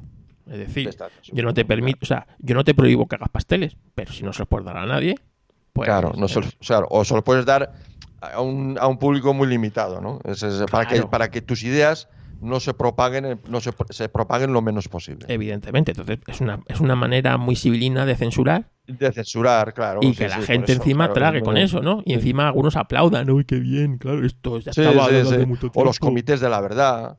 Y ya sobre todo el sueño, el sueño húmedo de cualquier estado totalitario, ¿no? Que son las empresas de la verdad. ¿No? Ah, sí, que encima son Nosotros te vamos a decir lo que es verdad. Porque tú eres muy O sea, tonto y no Stalin, sabes. Stalin, si Stalin, por ejemplo, si, si Stalin viviera ahora, dice, bueno, bueno, bueno, bueno, bueno, bueno. o sea, Stalin diría, pero, pero qué torpe fui, vamos. Pero, sí, yo Porque esto- estos sí que son buenos, esto sí y que- no yo. Esto sí que es un Pragda y no el que, no el que o este, como era Goebbels, ¿no? El alemán era Otro, Goebbels, ¿no? otro, bueno, claro. Goebbels, bueno, de- de- Ni- Goebbels vamos, diría, bueno, bueno, bueno, esto en- me han hecho a mí bueno, ¿no? Ni en lo mejor de sus sueños, se puede imaginar que esto, ¿no? Es decir, eh, que, bueno, que- Goebbels. ah, iban a haber unas, unas, unas, unas agencias estatales para decirte lo que es verdad y lo que no es verdad. Bueno, que- es que- a- eso se lo dicen a Goebbels o al otro, y bueno, bueno, ¿qué Es que dices? es, es que es flipante, verdad, Y que la gente traga y, encima le parece bien. Y, Y si- nos parece, lo, lo- lo triste de todo esto, Carlos, es que la sociedad es como un saco de patatas, que es decir, que, que traga con todo, ¿eh? Y no hay, o sea, en realidad, sí hay cierta rebelión, bah, pero en realidad pues, tragamos con todo esto y, y con más, ¿eh? y con más. eh, pues, pues, fíjate, Sí, pues sí, si van a morir ya. o Pero sea, a mí que, que la pensión y el sueldo del Estado me llega a final de mes. Sí, mientras no me Eso- toque. eso- eh, Eso eh, es, eh, esto eso es lo que... pan y circo, pan y circo. Sí, sí, sí. Ya eso eso- lo- Ya verás que pronto el fútbol empieza a funcionar. Sí, no sé, yo no lo tengo yo Porque claro. ya, no bueno. ya, ya, nos dan el circo ya, nos dan el pan. Nos dan el circo Sí, sí, y aquí no se mueve ni el tato. No, y además es que es así. Y otra cosa te quería preguntar. O sea. ¿dónde nos informamos, Decar? Porque claro, yo estoy teniendo muchos problemas, es decir, vale, casi todo en medios extranjeros.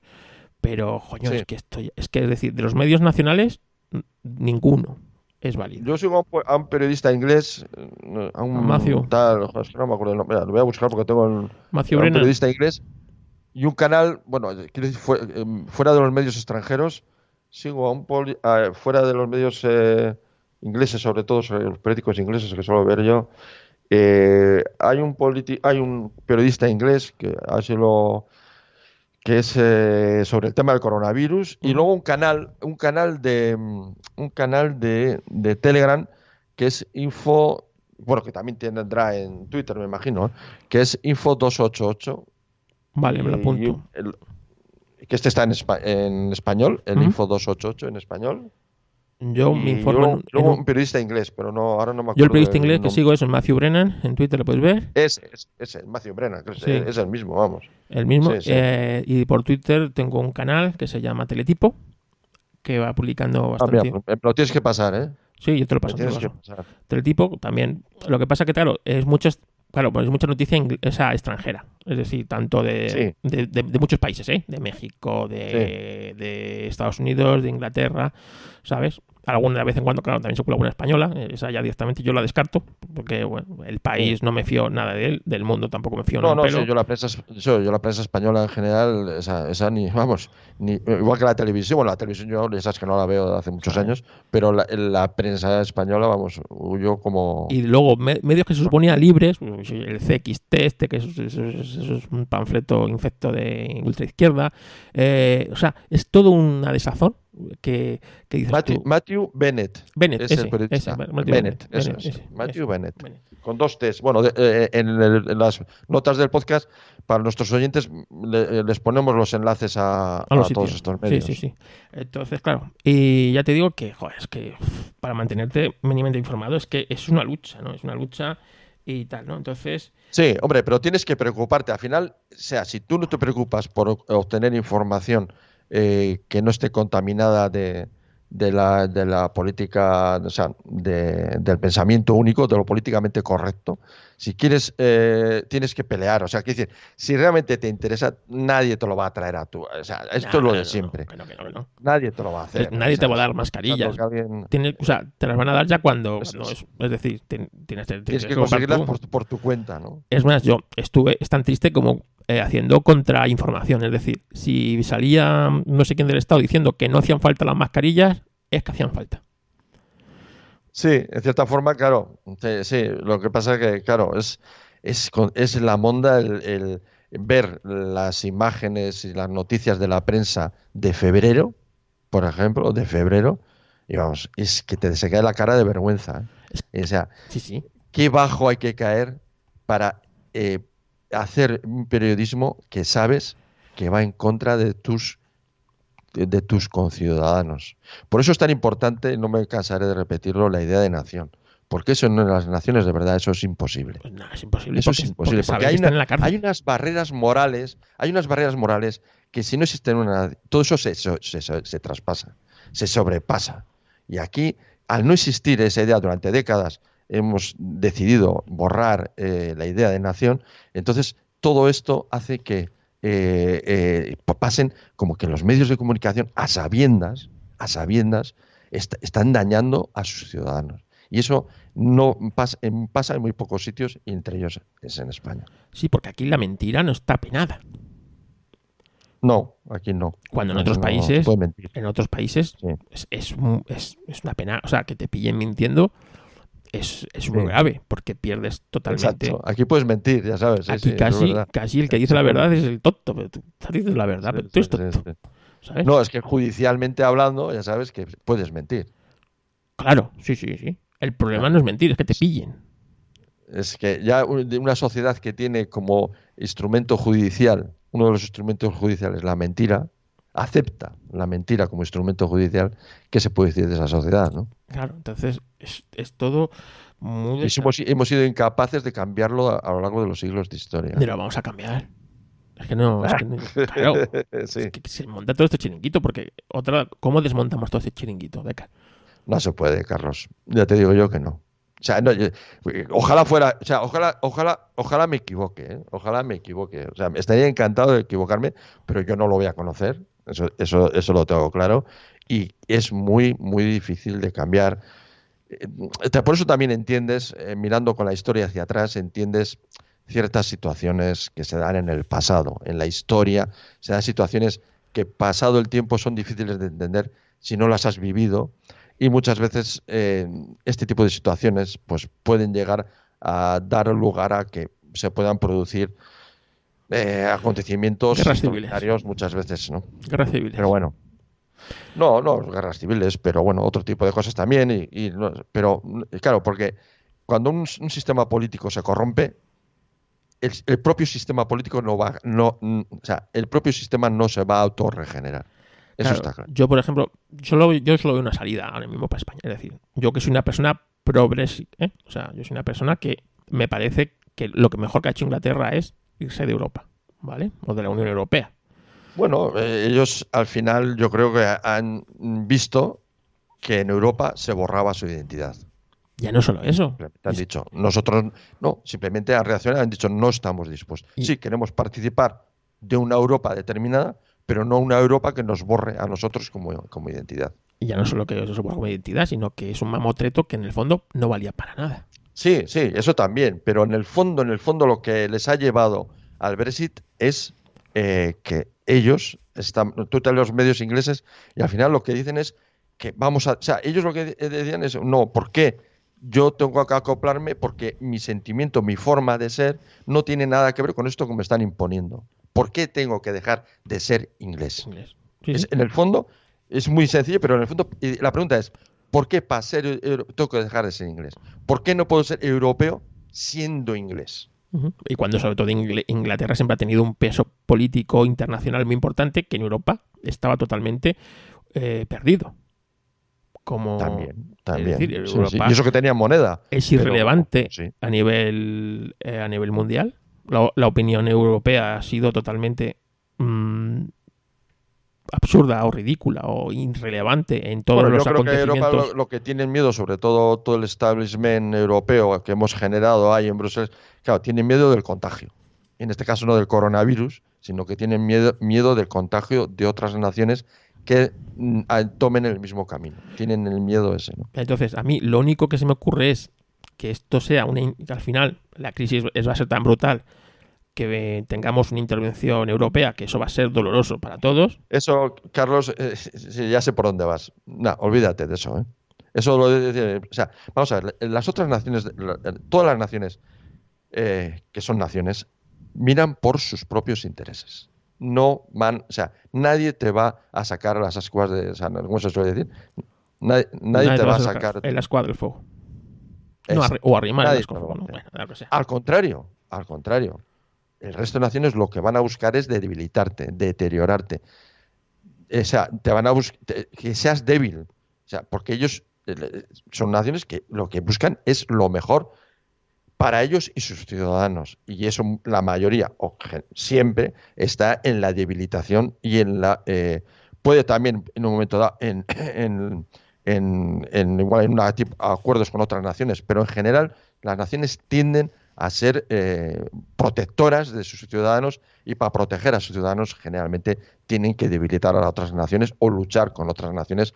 Cuando digo luchar no me refiero a luchar bélicamente, sino luchar en, todo tipo de campos eh, contra otras na- naciones. Entonces, lo que no arreglemos nosotros, nadie nos lo va a arreglar. O sea, eso, esa idea que también cuando entramos en, la Comunidad Económica Europea, ¿no? Una de las cosas que latía en todo aquello, había que entrar como fuera. Se entró de como vamos, como eh, que fue un auténtico desastre en la entrada, ¿no? O sea, co- como fuera. Y, lo que latía era que el- eh, todo el problema eh, territorial que teníamos en España nos lo van a solucionar los europeos, porque ellos estos no, no, no van a permitir que el de- este deterioro que estamos teniendo eh, territorial en España vaya adelante.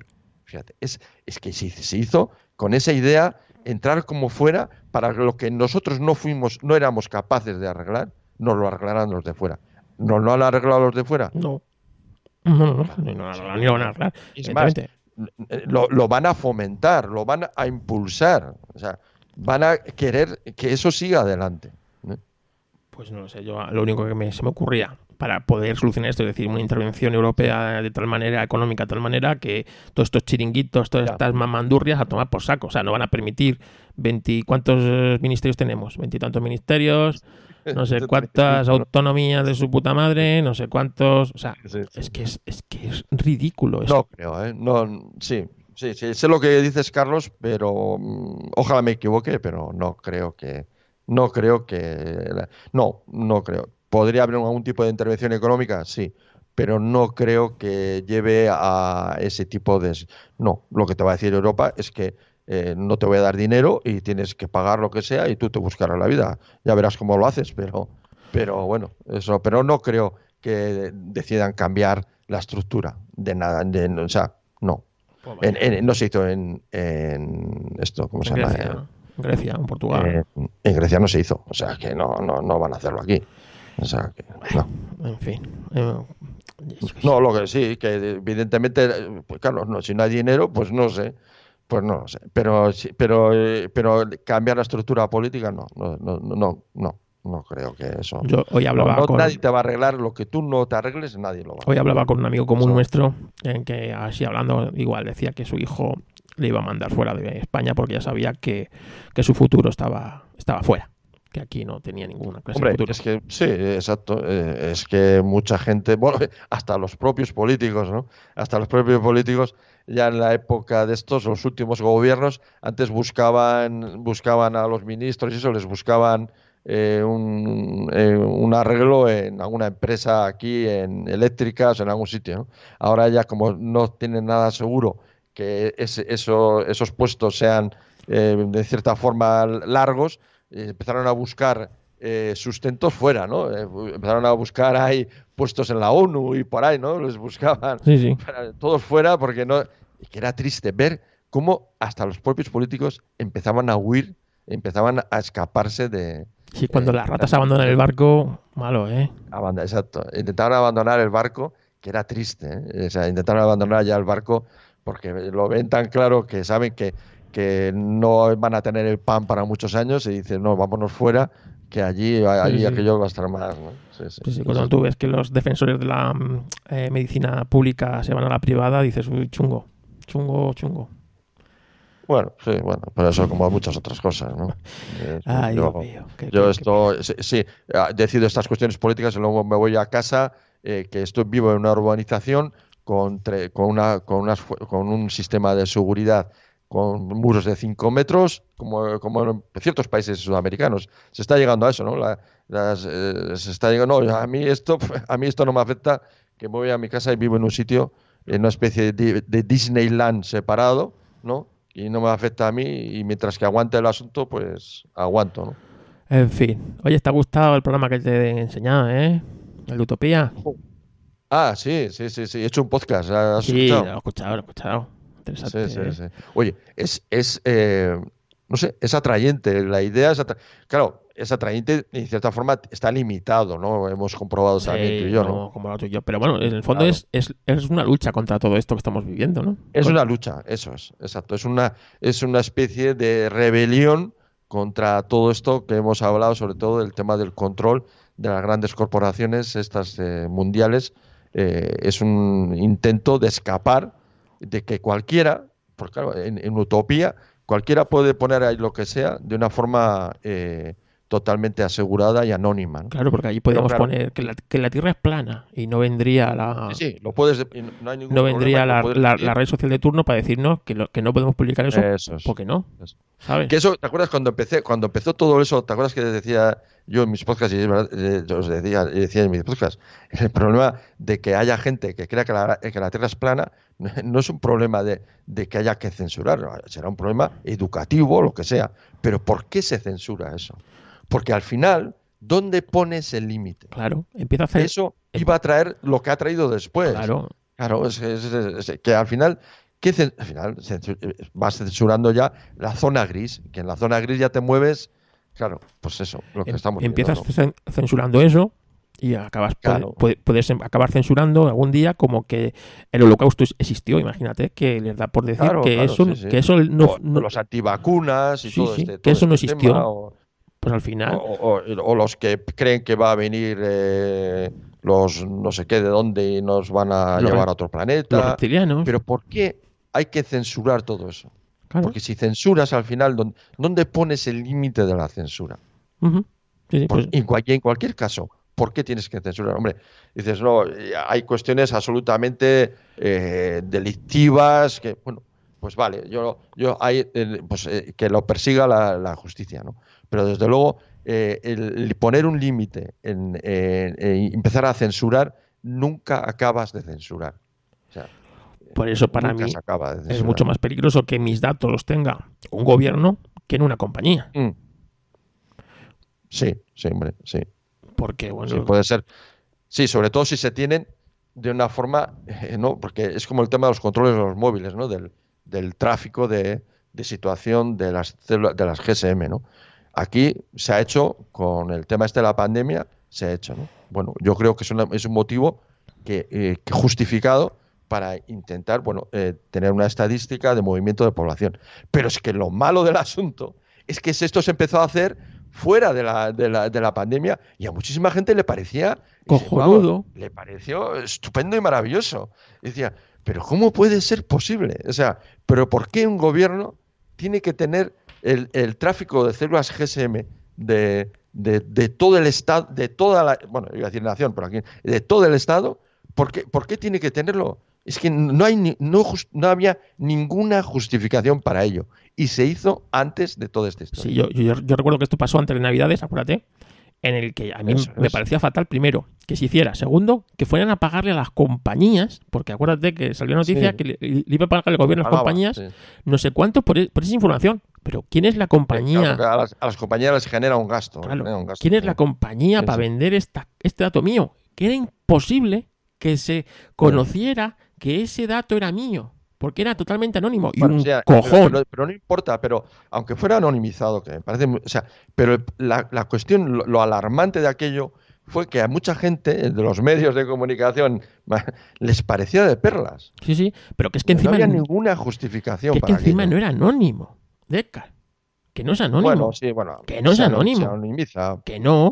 No, se anonimiza. O sea, a ver, si al final lo que interesa, lo que buscas en todo este tipo de, de es información de movimientos, de estadística de movimientos y cosas de estas, ¿no? Claro, pero. Pero, pero es que entonces, ahora sí puede estar justificado por la situación extraordinaria que estamos viviendo, pero es que entonces no estaba justificado para nada. Y a muchísima gente le pareció de perlas todo aquello. ¿eh? A mí solamente me parece justificado cuando un juez dice que. A ver, eso es, a ver, es que estás confundiendo. Es que eso es, eso es otra cuestión, Carlos. Eso es, eso es otra cuestión. En cualquier caso, esa, el acceder, tú dices, a información personal y Sí, todo sí, esto. sí, sí, sí. eso, pero es que eso ya sería otra cosa. Pero es que la información anonimizada, aunque fuera anónima, ¿eh? o sea, aunque, aunque sea, no haya- o sea, que no había ninguna justificación en lo que se hizo, se hizo el año pasado, ¿para qué? O sea, ¿para qué el gobierno tiene que saber por dónde? Para, a no ser, eh, a no ser que, bueno, que se vaya al Parlamento y se dice, no, se va a hacer para eh, una motivación, no que sé, y, y que se vote en el Parlamento si eso realmente está justificado para ello, ¿no? Pero es que se hizo, para nada se hizo así, no se dio ningún motivo, no se dio ningún motivo para, para, ese, eh, para ese control y a todo el mundo le pareció estupendo. Lamentable. Como tantas cosas. Y, y ahora, con, ¿qué va a pasar con la puñetera aplicación del COVID? Ah, pues tú dices con el API, con la API famosa. De... Bueno, el API o, o el, o, o el APO, porque ya sabemos que esta gente no la va a intentar colar por, por todos los lados. Bueno, no, no sé. No, eh, desde luego, hombre, la API esta que están desarrollando eh, tanto Apple como Google, hombre, eh, eh, la idea que tienen es, ah, supongo que ahí en Estados Unidos eh, lo van a aplicar y van a hacer las aplicaciones. El, el, el, el gobierno se supone que hará una se supone que hará una aplicación que se aproveche de esta, de esta API. Y en otras naciones, no sé yo, no tengo yo muy claro que no tengo yo muy claro que muchas naciones por aquello de que al final es un invento es un invento americano o sea es, Pero es no, una cuestión Claro, es que a mí me llama mucho la, la atención. Es por lo que todo, todo, todo el mundo decía que Huawei hacía y era muy malo, ¿sabes?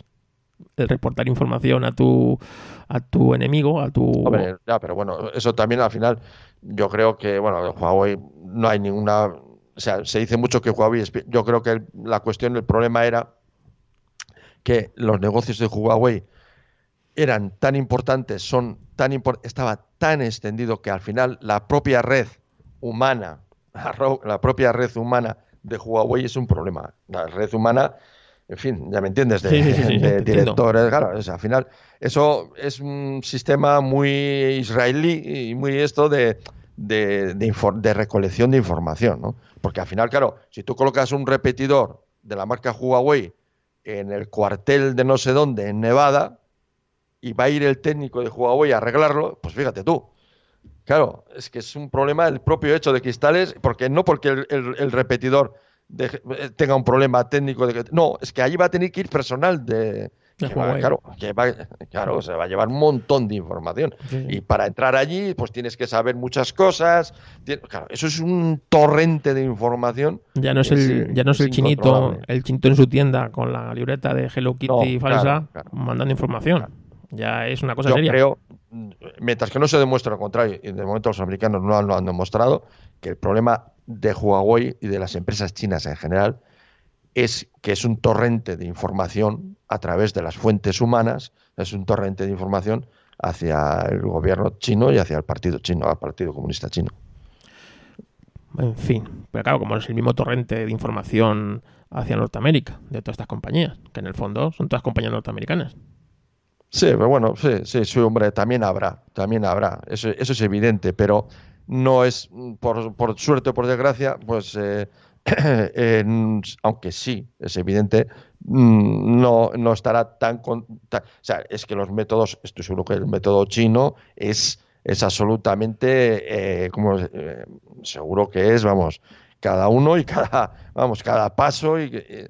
eh, eh, a ver, eh, los norteamericanos, evidentemente, sus tentáculos, igual que los ingleses, que en eso lo hacen muy bien. Yo, mis los, cuando trabajaba, me gustaban mucho los israelíes y los ingleses. Y, sobre todo porque son los que mejor trabajan las fuentes humanas, tanto los servicios de, información israelí como los servicios de información ingleses. Mejor que los norteamericanos. Los america- los americanos son un poco, un poco patosos con todo. los ingleses son más finos. Eh, claro que también recolectan información, es evidente. ¿eh? Todos recolectan información, pero no se hace con la capacidad que puede hacer un partido comunista, un sistema autoritario. O sea, no puede ser, la, no tienen la misma capacidad.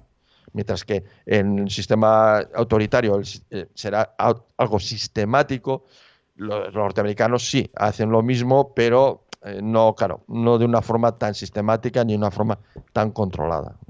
Eh, ahora se ha sabido, tú que miras el tema de la Segunda Guerra Mundial, cuántos actores, eh, cuántos actores y directores norteamericanos eran agentes de, los servicios de información norteamericanos. Casi todos.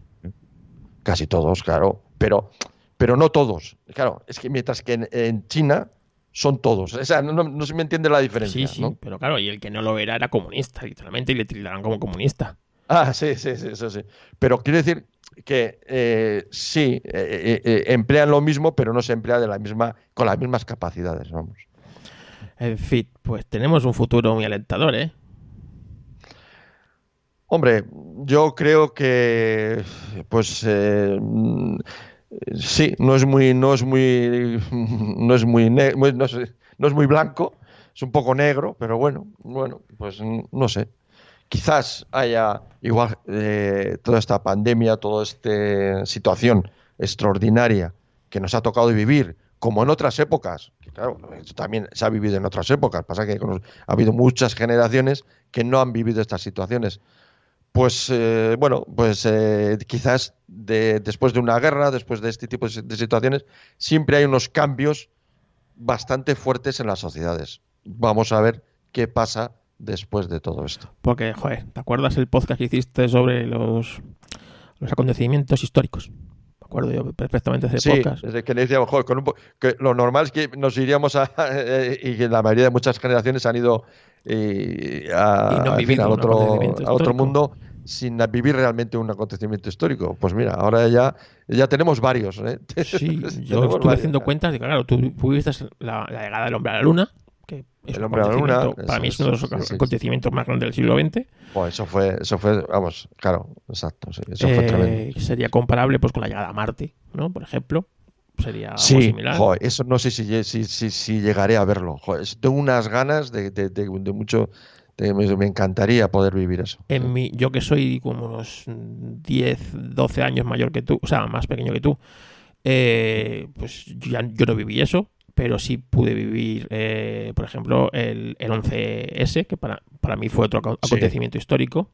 Sí, sí, a su medida, y también cambió el mundo y cambió la sociedad también quizás cambió, sí, tuvo, después del mundo, sí, tuvo un cambio brusco, sí. Acuérdate, porque ya después viajar después del 11S se convirtió en algo bastante tedioso. Imagínate ahora lo que va a ser viajar, ¿eh? Bueno, viajar ya directamente, ya no... no, pero... Sí, sí, fíjate lo que va a ser, sí. ¿Sabes? Pero yo creo que, así echando cuentas, quizás fue el único acontecimiento realmente histórico de, de cambio, ¿no? Sí, el Internet cambió las cosas, pero eh, ha sido un cambio, digamos, más eh, paulatino, ¿no? Más, suave, Más suave. Eh, no, yo, la llegada del hombre a la luna, yo creo que fue el, primer acontecimiento que se vive de una forma mundial. fue televisado. Que por un momento, que por un momento, en aquella noche, bueno, noche aquí en España, aquella madrugada, éramos todos uno. Y eso, ese sentimiento yo lo tuve. Sí, y además coincide con casi todo el mundo. Por lo menos todo el mundo occidental. Se vivió que era, éramos todos uno. Sí, sí, sí.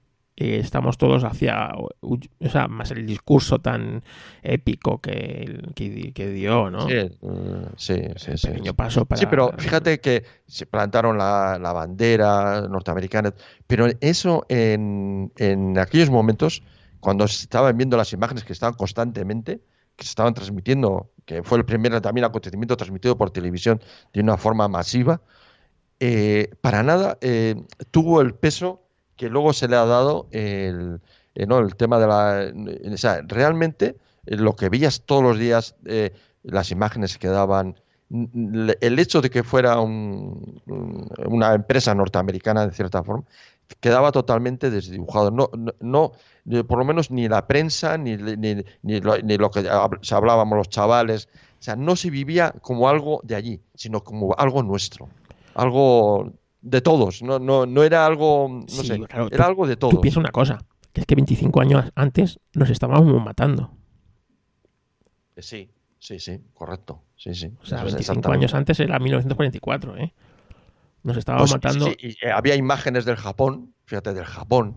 O sea, me acuerdo de imágenes concretamente del Japón, del emperador de Japón. O sea, tú imagínate, ¿eh? O sea, del emperador japonés, lo que dices tú, que 25 años antes había sufrido todo el tema de la guerra, el tema de las bombas atómicas, todo, el- todo, todo esto, y allí estaban todos viendo aquellas imágenes y emocionándose, viéndose a- aquello como algo propio. Y aquellas imágenes me impactaron mucho ver las imágenes de Tokio, eh, viendo las imágenes de la llegada del hombre a la luna, y era, eran impresionantes las masas viendo allí las televisiones todos juntos. eh, en fin, eh, me imagino que en Alemania, en fin, me- pero me, me- quedó mucho las imágenes de, del Japón, concretamente.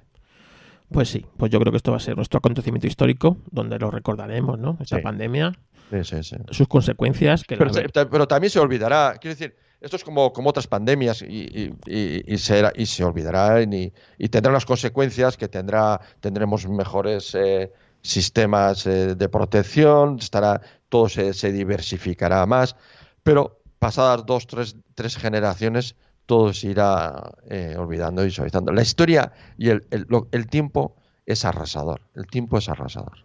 Ay, el tiempo. Pues llevamos aquí ya un buen rato, ¿eh? Yo creo que vamos a tener No, no que tengo ir ni idea. Tú cortando. sabrás, porque yo, tú, tú que estás grabando, yo tengo ni idea. Oye, cortando porque tú, a tu edad, la hora de la cena debe ser sagrada. Esto no se te puede pasar, no se te Ah, puede sí, sí, pasar. no, no. Hombre, ¿sabes? eso- puede ser grave. tengo- ya te tengo- tendrás que tomar todas las la- pastillas que te tengas que tomar. Y esas cosas. Sí, bueno. si no te tomas una pastilla, no formas parte, ¿no? De, Ay, de- exactamente. de- de las clases pasivas, ¿no? Ay, Dios mío. Oye, que me, ha, que me ha gustado que vengas al Reflex Podcast, ¿eh? que ya sea que este podcast que antes hablaba de fotografía, ya ahora habla ya cualquier cosa. Ya, sí, eso te voy a decir, porque sí, eh, oye, yo eh, eh, en mis tiempos también le di, a la, le di al clic, ¿eh? Cuando, la- cuando, había, cuando los negativos, yo le daba al clic. Sí. Le daba al clic. Yo es que, claro, todas las noticias fotográficas son todas negativas, ¿sabes? Porque, claro, yo veo, Sí. claro, yo, yo soy fotógrafo, o, o- o era fotógrafo, Sí, ya, sí. ya no sé ni qué soy, Sí, sí, porque, claro, todos los fotógrafos estamos en paro. O sea, es sí. una cosa bárbara. La, la Liga de, de Fútbol ha decidido regalar las imágenes de los campos de fútbol, ¿sabes? Por lo tanto, los Sí. fotógrafos deportivos se han quedado en paro. Sí, sí, sí, sí. Claro, Sí. esto- no, claro, Muchos cambios nos van a venir encima. han sí. aprovechado la crisis del COVID para decir, pues que los fotógrafos no entren al campo, ya distribuimos nosotros las imágenes gratis a todas las agencias. Y claro, pues, Pues ya, que, que genial, Ah, ¿sabes? bar, ¿no? Y todo eso. Claro, entonces ya, claro, bar, ¿no? ya eh, te van va a ser la agencia única, ¿sabes? Ya te va a distribuir Claro. lo, lo que quiera ella que se vea. Sí, sí. O sea, con todo eso. Ya aquellas famosas fotos de ahí de, de uno que se rasca, otro que se le Sí, se nada, ¿no? otro que el penalti que el árbitro se ha tragado, el, el bar, lo que el bar no ha visto y al Madrid lo ha beneficiado, ¿sabes? Estas, sí, sí. estas cosas, ¿sabes? Bueno, pues está, ya, por ahí ha colado. Eh, dices, bueno, Nikon, Nikon anuncia pérdidas históricas con referencia al COVID. No fastidies, claro. Claro, Claro. claro, es decir, pero si la Claro. gente, si, si no haces fotos, no se te rompe la cámara de fotos. Si no Bueno, se te rompe lo la que cámara de decía yo fotos, día, Carlos, al final los teléfonos son cámaras. Se están convirtiendo en cámaras que, que tienen capacidad de llamar, pero al final son cámaras. Claro, y es lo más importante, lo que, es lo que miras, ¿no? Parte, o sea, tú no miras, ¿esto cuánto internet tiene? No, no, esto, ¿qué cámaras Nah. tiene? ¿Qué cámaras no, no, tiene? ¿qué, qué sistemas de comunicación? No, sí, sí. Final, ¿Cuántas ¿Qué cámaras? cámara tiene? ¿Cuántos? ¿Cuatro? ¿Cinco? ¿Cinco mejor que cuatro? Siete cámaras. Sí. Siete un mejor radar, que cuatro. tenemos un radar para un lidar para Sí, sí, sí. ¿No? Pero este, Sí. este teléfono tiene una linterna muy potente, eso no vende. Sí, sí. Que a lo mejor usa más la linterna que, el- que la cámara de fotos de día y por la noche. Para no caerte verdad, na- sí, cuando vas a oscuras por la casa para no despertar a nadie, ¿sabes? Pero no, eso no vende. Vende. Pero el teléfono, el teléfono se ha convertido en la cámara universal. claro, para fotografiar al niño, al perrito. Yo esta tarde está Sí. fotografiando al chucho que está aquí durmiendo la siesta conmigo, ¿no? Sí, sí, sí. ¿Sabes? Y es así, pues que es lo que vende. Entonces, en el fondo son cámaras con, como tú dices, con posibilidad de comunicación, que es genial. Yo no sé por qué las cámaras de fotos cuestan una cojo pasta, no tienen esa posibilidad de... Eh, Exacto, sí, sí, sí. ¿sabes? O sea, Porque ¿qué, no le, tienen un, sistema de transmisión qué incorporado. le costará a Nikon en una cámara que cuesta 4.000 euros? ¿Sabes? Exacto. Meterle un Sí, sí. puto sistema para poder subir esa, Sí. esa foto directamente, Directamente de la cámara. de la cámara sin tener que pasar por el ordenador con un procesado mínimo básico o lo que tú le quieras dar, ¿sabes? O sea, Claro, a, claro, a sí, tal sitio. ¿Qué le costará? ¿Sabes? sí. Pues no, ninguna lo hace. Entonces, claro, tienes que tener el teléfono. Y el teléfono, claro, el teléfono se ha, se ha comido pues a todos estas, a todas estas cámaras de gama baja e intermedia, las ha barrido. Ya solo quedan las cámaras Pues, profesionales. Son las AFA Pocket del siglo XXI. Claro. Y ya nada más que quedan las cámaras profesionales, las muy profesionales. Y claro, los profesionales cada vez somos menos, porque cada vez, Claro. cada vez hay más, todo el mundo tiene una cámara buena en el- y ya se cree fotógrafo. Esto es como cuando te compras un coche bueno y te crees que Ayrton Senna, ¿sabes? Sí, sí, sí. Dices, sí, sí, "Ay, sí. este coche no derrapa, ¿no? No, no derrapa porque tiene mil cosas Oye, ¿qué le ha pasado a Vettel? Ay, que, que nos hemos despertado hoy que, que, que, que Ferrari, lo de Vettel todavía está ahí, ¿no? O sea, mm, que no, que no le renuevan, ¿sabes? Pero ya, Que no le renueva, ¿qué significa? ¿Que este año corre con quién? no, pero parece ser que la reno- el, el enfado es tan grande que este año ya no corre, tampoco. Ah, ya no corre. Ah, muy No. bien. Vale, vale. Todavía, o sea, las últimas informaciones de esta tarde es que ya este año ya, ya no se sube el Ferrari. Entonces, ¿Y quién se va a subir? a, bueno, Ferrari no tiene problemas. Sube a Giovanacci, que es el que está en Sauber, y hasta le Mm. pone. O incluso puede llegar a hacer, dicen que si Carlos Sainz, que si no sé qué, ¿no? Entonces, imagínate si fuera Carlos Sainz, pues eh, Eso, eso te iba a decir yo, por eso te iba a decir Carlos, Carlos Sainz, que había aceptado una rebaja del 70% de su sueldo para renovar con McLaren, que había renovado con McLaren, pues yo creo que llegarían a un acuerdo. ¿no? Estas, estas se entienden, en- esto como Google y Apple, ¿sabes? Que se llevan a matar, pero luego en el fondo se, Sí, se sí. ponen a un acuerdo rápido, es decir, cuánto, pues ya está. O sea, entonces, el piloto que posiblemente decidan que sea el sustituto, que a día de- o sea, que dicen que es Carlos Sainz, pero no, realmente no se sabe, ¿vale? Son, todas son especulaciones, porque Ferrari habla con todos los pilotos. Todos tienen un Sí. precontrato firmado con Ferrari. Todos, Ah, sí. todos, Joder. todos. Luego, eh, Ferrari es el que hace efectivo el del uno, el del otro, el del otro, dependiendo de las circunstancias. Pero Ferrari siempre tiene mm, un precontrato con varios pilotos de la parrilla. Bueno, pues el que decidan, seguramente ese ya se subirá en la primera carrera de este año.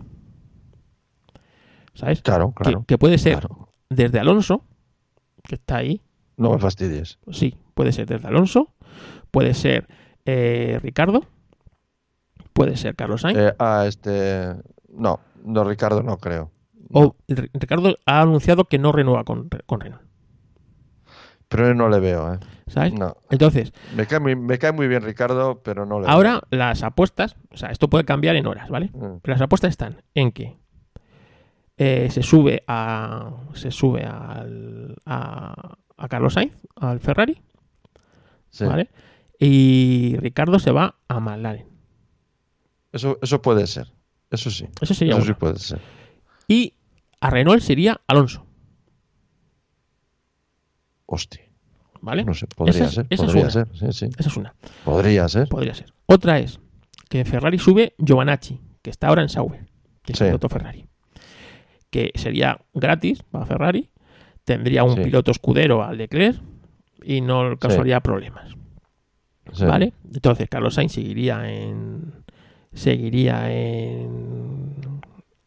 Sí, no se moverían. No se volvería, pero eh, posiblemente pudieran traer a Ricardo a, a McLaren y Sainz irse como piloto número uno a Renault. Mm, ¿vale? podría, también, también, También podría, podría ser. ser. También podría ¿Vale? ser. O sea, Vamos, que está, está el asunto súper interesante ahora mismo. ¿eh? está hasta que hasta Hamilton puede llegar a Ferrari. Tú fíjate. Hay unas, no que hasta Hamilton podría eh, llegar a Ferrari. Eh, Bueno, he visto a, a Vettel retirado, a Vettel en Red Bull, que no le veo volviendo a Red Bull. Yo veo a Vettel un sabático, uno o dos años sabático. ¿sabes? Oye, explícame, antes de terminar, Carlos, me tienes que explicar lo de aquel que ganó y se fue. ¿Quién? Eh, ¿Cómo era? El, el alemán. Eh, Rosberg. el alemán. Eso. Vale. Explícame aquello. A ver, tú Yo te, lo explícame cuento, aquello. yo te lo cuento. Mira, Rosberg es hijo de Keke Rosberg. Sí, Keke sí, Rosberg fue campeón en el 82, inesperado. ¿Vale? sí. El 82 debería, ser- el campeonato debería sido o para Gilles Villeneuve con Ferrari o para su compañero de equipo. Pero se pelearon. ¿Y qué pasó? Uno se mató, ¿vale? sí. Y el otro tuvo un accidente muy grave y prácticamente se retiró. O sea, le, le- le retiró. O sea, Sí. Ferrari se auto se auto descartó ese año como para el campeonato y se lo encontró que Rosberg, que tenía Sí. un buen coche, un buen equipo, pero que no ganó ninguna carrera. Y ese año fue campeón, Mm. que Rosberg, ¿vale? Es campeón por sorpresa. Tuvo un hijo. Y el hijo le salió un poco tonto. Que era, era este, ¿sabes? Nico. Sí, sí, sí, sí. Nico. sí. Le llamaban. Nicolás. No sé por Sí. qué. Y le salió un poco así, en plan, que como modelo queda muy bien, pero un piloto un poco blandito. Blandito. El chaval, oye, pues era hijo de Keke, pues empezó a tener. Claro, el, el tío no, no era un Hamilton. Es decir, no era, no un Hamilton, pero era rubio y con No ricitos. era Hamilton, no. Era, era, Sí. era rubio Guapo guapo. sí era. Claro. Entonces, Sí, sí, sí. acabó en Mercedes, ¿no? Daba Que imagen. Además era alemán, porque el Keke Rosberg es finlandés. Muy alemán. Claro, pero su padre era finla- es finlandés, Keke Rosberg. Sí, sí, sí. Pero él nació en Alemania porque yo creo que porque pilló por ahí el Gran Premio cuando nació, ¿sabes? Le Ya, tocó y nació en Alemania, al final fue alemán. Claro, como buen alemán, a él lo que le gusta es Ibiza. Entonces, él vive en Ibiza. Él tiene una heladería en Ibiza, Sí. ¿sabes? Él habla perfectamente español. Pero, pero, sí, sí. Pero aquello, o sea, ¿cómo fue exactamente? O sea, Entonces- llegó, o sea, ganó y se fue. Claro, entonces él estuvo en, en Williams, que era un equipo con motor motor Renault, o sea, motor Mercedes. Y subió a cuando cuando cuando Mercedes dijo, pues voy a hacer un equipo, ¿eh? Voy a hacer un equipo, voy a hacer un equipo. ¿Y a quién? Pues un piloto alemán. Pues ¿a qué que Robert? Necesitamos otro piloto alemán. Pues a Schumacher, ¿no? Sí. Y dije, no, pa, pues tenemos a Schumacher y a, y a este para que aprenda que es Schumacher. Y entonces Schumacher se fue. Schumacher se fue. Mm. Y dijeron, tenemos que traer al negro al, al este, ¿no? ¿Y con quién estamos Sí. aquí? Con, pues con el Robert este, habéis aprendido algo de Schumacher. Entonces, se Sí. juntan con el negro, que Hamilton es muy bueno, pero también es muy malo, es muy mala persona, ¿no? Mala persona. Tú lo tienes Sí. que ver cómo se peina, ¿no? Entonces, Pero, pero es muy bueno conduciendo. es muy bueno, pero, pero claro, no tiene el glamour que tiene, que tiene Robert, Ah, no, no, no. Eso- Además, se notaba mucho la diferencia. Sí, sí, cuando sí. estaba allí en Claro. Nico Rosberg, sí. Entonces, durante todos los años que convivieron, era como, joder, negro, macho. Me está, me está hundiendo en la miseria este, este negrito, ¿eh? Es feo de cojones, pero es más rápido que yo. Claro, Hamilton Mm. era más rápido, era, era un tío que te machacaba men- de- de- Sí. dentro de la pista y fuera de la pista. Ya he visto que Sí. Hamilton no se ha llevado bien con ningún compañero de equipo. No. Y le han tenido que poner un compañero muy blandito para que el tío no se meta en problemas. Entonces, empezaron y claro, desde el principio fue más rápido eh, Hamilton que Rosberg, siempre. Sí. Y eso era malo porque claro, Rosberg llevaba más tiempo en Mercedes. Rosberg, O sea, yo lo pregunto es cómo, o sea, ¿hubo ahí mano, mano mecánica o hubo algo ahí? o- no, no hubo mano mecánica. O sea, y no Mercedes sí que eran iguales para los dos, ¿sabes? Porque además, Ah. Si Rosberg era un piloto Mercedes, Hamilton no era menos. Hamilton nunca ha conducido un coche que no llevara un motor Mercedes. Ya. condu- Mercedes y cuando McLaren Mercedes se- fue, fue Mercedes. O sea, Hamilton no ha ganado con un coche que no sea Mercedes. Sí. Piloto pata negra Mercedes, nunca mejor dicho el pata negra. Bueno, pues lo de, eh, claro, empezó a ganar, a ganar, a ganar y este, su padre decía, hijo mío, cuando seas campeón del mundo tendrás los mismos derechos que yo, ¿sabes? Entonces, eh, en el año 2016, 2015 ya empezó un poco a... Claro, fue campeón Hamilton, eso Mm. le tocó bastante la moral y ese otro año se preparó mentalmente para batirlo en todos los aspectos. Tanto físicamente, y batir a Hamilton físicamente es Mm. difícil, como mentalmente, ¿no? Entonces el tío empezó como a no hacer caso de todas las cosas que le hacía Hamilton para pues, sacarle sus casillas, ¿sabes? Mm. En todos aspectos. Y al final, pues eh, el tío consiguió, al contrario, consiguió sacar de sus casillas a Hamilton. Entonces ese año Hamilton empezó a cometer lo que no había cometido antes, errores He cometido errores. Mm. cometió errores y claro, llegaron a la última carrera en el que a Rosberg con ser segundo le valía y Hamilton pues tenía que ganar y que Rosberg no fuera segundo. Entonces, eh, en la carrera Hamilton empezó, Hamilton tenía un mucho más ritmo que el otro y el otro empezó a ir a su ritmo y segundo, entonces Hamilton empezó a frenar el coche para que el otro le, le tuviera que adelantar, ¿no? Mm. El otro decía que le dijeran a Hamilton que fuera más rápido. Hamilton decía que él quería, hacía el ritmo que le daba la gana. Y el otro que yo no te voy a adelantar. Porque sé que como me ponga a adelantarte, vamos a chocarnos. Mm. Y claro, me vas a echar de la pista. Entonces, si me echas de la pista, tú ganas. Así que yo voy a quedar segundo, que es lo que tengo que quedar. Y ahí fue la, la pelea. Consiguió ganar el campeonato, consiguió dejar mm, un poco en ridículo a, a Hamilton. Y bueno, pues fue el primer compañero de equipo que consiguió así ganarle claramente desde Alonso, ¿no? Entonces, bueno, este dijo, no me voy a ver en otra, realmente. O sea, no, el Y se fue. Cogió y se fue. Pero, o sea, es que decir, yo lo que no entendía aquello de que se iría, eh, eh, es que no, no, o sea, se fue porque no necesitaba el dinero, porque... Primero, no necesitaba, esta gente no necesita el dinero, ¿vale? O sea, tiene el dinero como castigo. Así Ya. de claro. Segundo, eh, le costó tanto hacer eso y fue tan duro ese año que, o sea, que se fue por, por salud mental. Es decir, me voy porque es que, primero, no voy a conseguir hacerlo otro año, seguramente. Esto. El desgaste que tengo es tan grande que es que no Y me no merece la pena. Y, no lo y además ya he demostrado a todo el mundo que soy campeón del mundo. Soy campeón del mundo y me Ya voy. está. Y es lo Y- que él quería. Es lo que él quería. Y no se lo esperaba ni Mercedes, que no tenía plan B. Ni preparado. O sea, no tenía Ya, plan B. De repente se encuentra Ya. el coche más. eh, el mejor coche de la parrilla sin piloto. Y claro, tienen que traer un segundo piloto. Y claro, ahí ya Hamilton empieza a hacer lo suyo. Es decir, no me traigas a Alonso, que no lo quiero ni ver. Ya. No me traigas a Vettel, porque no, o sea, no quiero a nadie que me haga. O sea, no me quiero nadie que me Sí, haga sí. pasar otro año igual. No, me- pero me dejó sorprendido el hecho de que se marchara, de que no intentara por lo menos otro año más intentar. eh, En el fondo ya no tenía que No sé, demostrar nada a nadie. Había batido al mejor. En el Porque me- fue sorpresa también. Claro, o sea, había- fue sorpresa. había batido en, el, en un coche igual al mejor piloto de, la, de, la- de su generación, que era Hamilton, ¿no? Sí, sí, sí, sí. No te- o sea, ya todo lo que hiciera sería cagarla. Es decir, si te quedas otro año y no ganas, ya has perdido esto. Si te quedas dos años más y pierdes los dos años, es que al final solo le has ganado Sí. un año a Hamilton. Puede haber sido porque Hamilton tiene un año tonto. Puede haber sido. no, y en cambio, no. Ahora mismo, sin igualdad de condiciones, has perdido contra un Rosberg que es mucho peor piloto que tú. En el fondo, Rosberg no es mejor piloto que Hamilton. Nunca. Hombre, y básicamente supongo que la vida económica de este hombre la tienen arreglada más que de sobra, ¿no? Porque- Tío, este vive de sobra, o sea, ya no solo eso, Sí. ahora se quedó como representante de Mercedes, ¿eh? sigue cobrando de Mercedes, Y sigue cobrando de es Mercedes. embajador de Mercedes. Entonces, claro, No, no, pero fue sorprendente porque nadie se lo esperaba. Eso fue una, cosa un poco Sí. es como sorpresiva, ¿no? Yo es que nunca entendí muy bien aquello. Mercedes subió a un piloto de segundo nivel como es Bottas, que estaba en un equipo Williams, que bueno, en, en un Mm. equipo satélite, y ya está. Entonces, nunca la ha tosido a, a No. Hamilton, nunca la ha puesto en apuros. Y es un piloto que no tiene un nivel, digamos, top y que No. gana carreras pues porque está en ese coche. Está claro.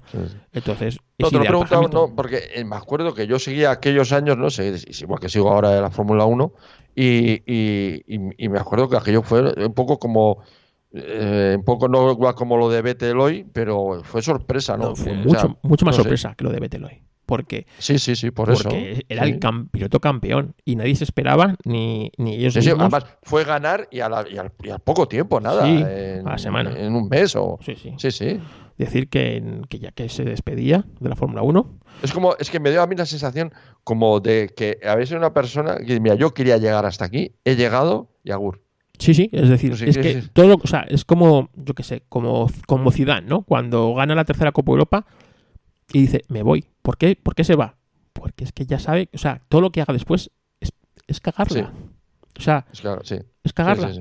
Y eso, eso solo, Una, retira- una retirada a tiempo Es una victoria. un triunfo, ¿eh? Sí, sí, Sí, sí. quedas como un mito, como un ídolo. Y fíjate, Zidane luego volvió a Madrid como El Salvador y como no sé qué, ¿no? Y, y si Guardiola hubiera hecho lo mismo con el Barcelona o, o, o sea, es decir, quedas como... Llega un momento en el que, mira, no voy a poder hacerlo más. O sea, es, es así. Por lo tanto, eh, pues esto, Rosberg lo, lo pensó igual, lo pensó igual. Y, Sí, sí, fue, fue sorpresivo. y sí. bueno, pues, eh, pues yo creo que les, le, le salió bien la jugada porque ha quedado como el único que ha sido capaz de ganarle un mundial a Hamilton en igualdad de Sí, condiciones. pero que yo me acuerdo que además cuando se marchó, digo, ¿y entonces a este quién le va a ganar? Claro, eh, claro, ¿quién va a ganar a Hamilton? el tío sigue yendo a todas las carreras eh, como embajador Mercedes y sigue pavoneándose por ahí por el paddock No, sí, como sí, sí, sí, bueno. sus Eso, eso es como cuando ves al, al de Renault este, que- era el manager de Alonso, el de Renault, y le ves, vamos, dices, tú, Briatore. Bueno, bueno, bueno. No, no, bueno, no voy a decir nada. Bueno, Briatore es el top. O sea, no se puede ser más que Briatore en el mundo. exacto, exacto. Es decir, eso es como. Es decir, eso, eso, eso, eso, vamos. o sea, eso es nadie estamos al nivel de nadie estamos al nivel de Briatore. Ojalá Briatore estuviera al frente del gobierno, él sabría lo que hacer. Por eso, por eso lo digo. Él sabría lo que hay que hacer y sobre todo lo que no hay que hacer, que es cortar Lo que no fiesta, hay que hacer. Sí, sí, sí, sí, sí. Entonces, entonces claro, lo de lo de Rosberg fue así y en el fondo ha quedado como pues como una Sí. táctica No, como- fue, fue, me acuerdo que fue tremendo aquello, sí, también, sí, sí. sí. Fue en el sentido de que, ¿qué? Que se va a... O sea, pero pues, fue una cosa, Sí. vamos, sorpresa, no. Y ya Sí, en las cenas de Navidad de la casa de los Rosberg ya hablan de campeón a campeón, ¿sabes? Papá campeón y hijo campeón. ya, está al mismo nivel, Ya ¿no? está al mismo nivel, sí, sí, ya, ya es eso. Entonces Sí, ahora sí. solamente el pobre niño del Rosberg ahora tendrá que ser campeón en algo también. A ver. Así que nada, pero bueno, que esto pasa en las mejores familias, ¿eh? Date cuenta que lo de... bueno, pues ahora tenemos, tenemos, tendremos unos días entretenidos, imagino. En el fondo, mira, en el fondo lo de Carlos Sainz es, es raro.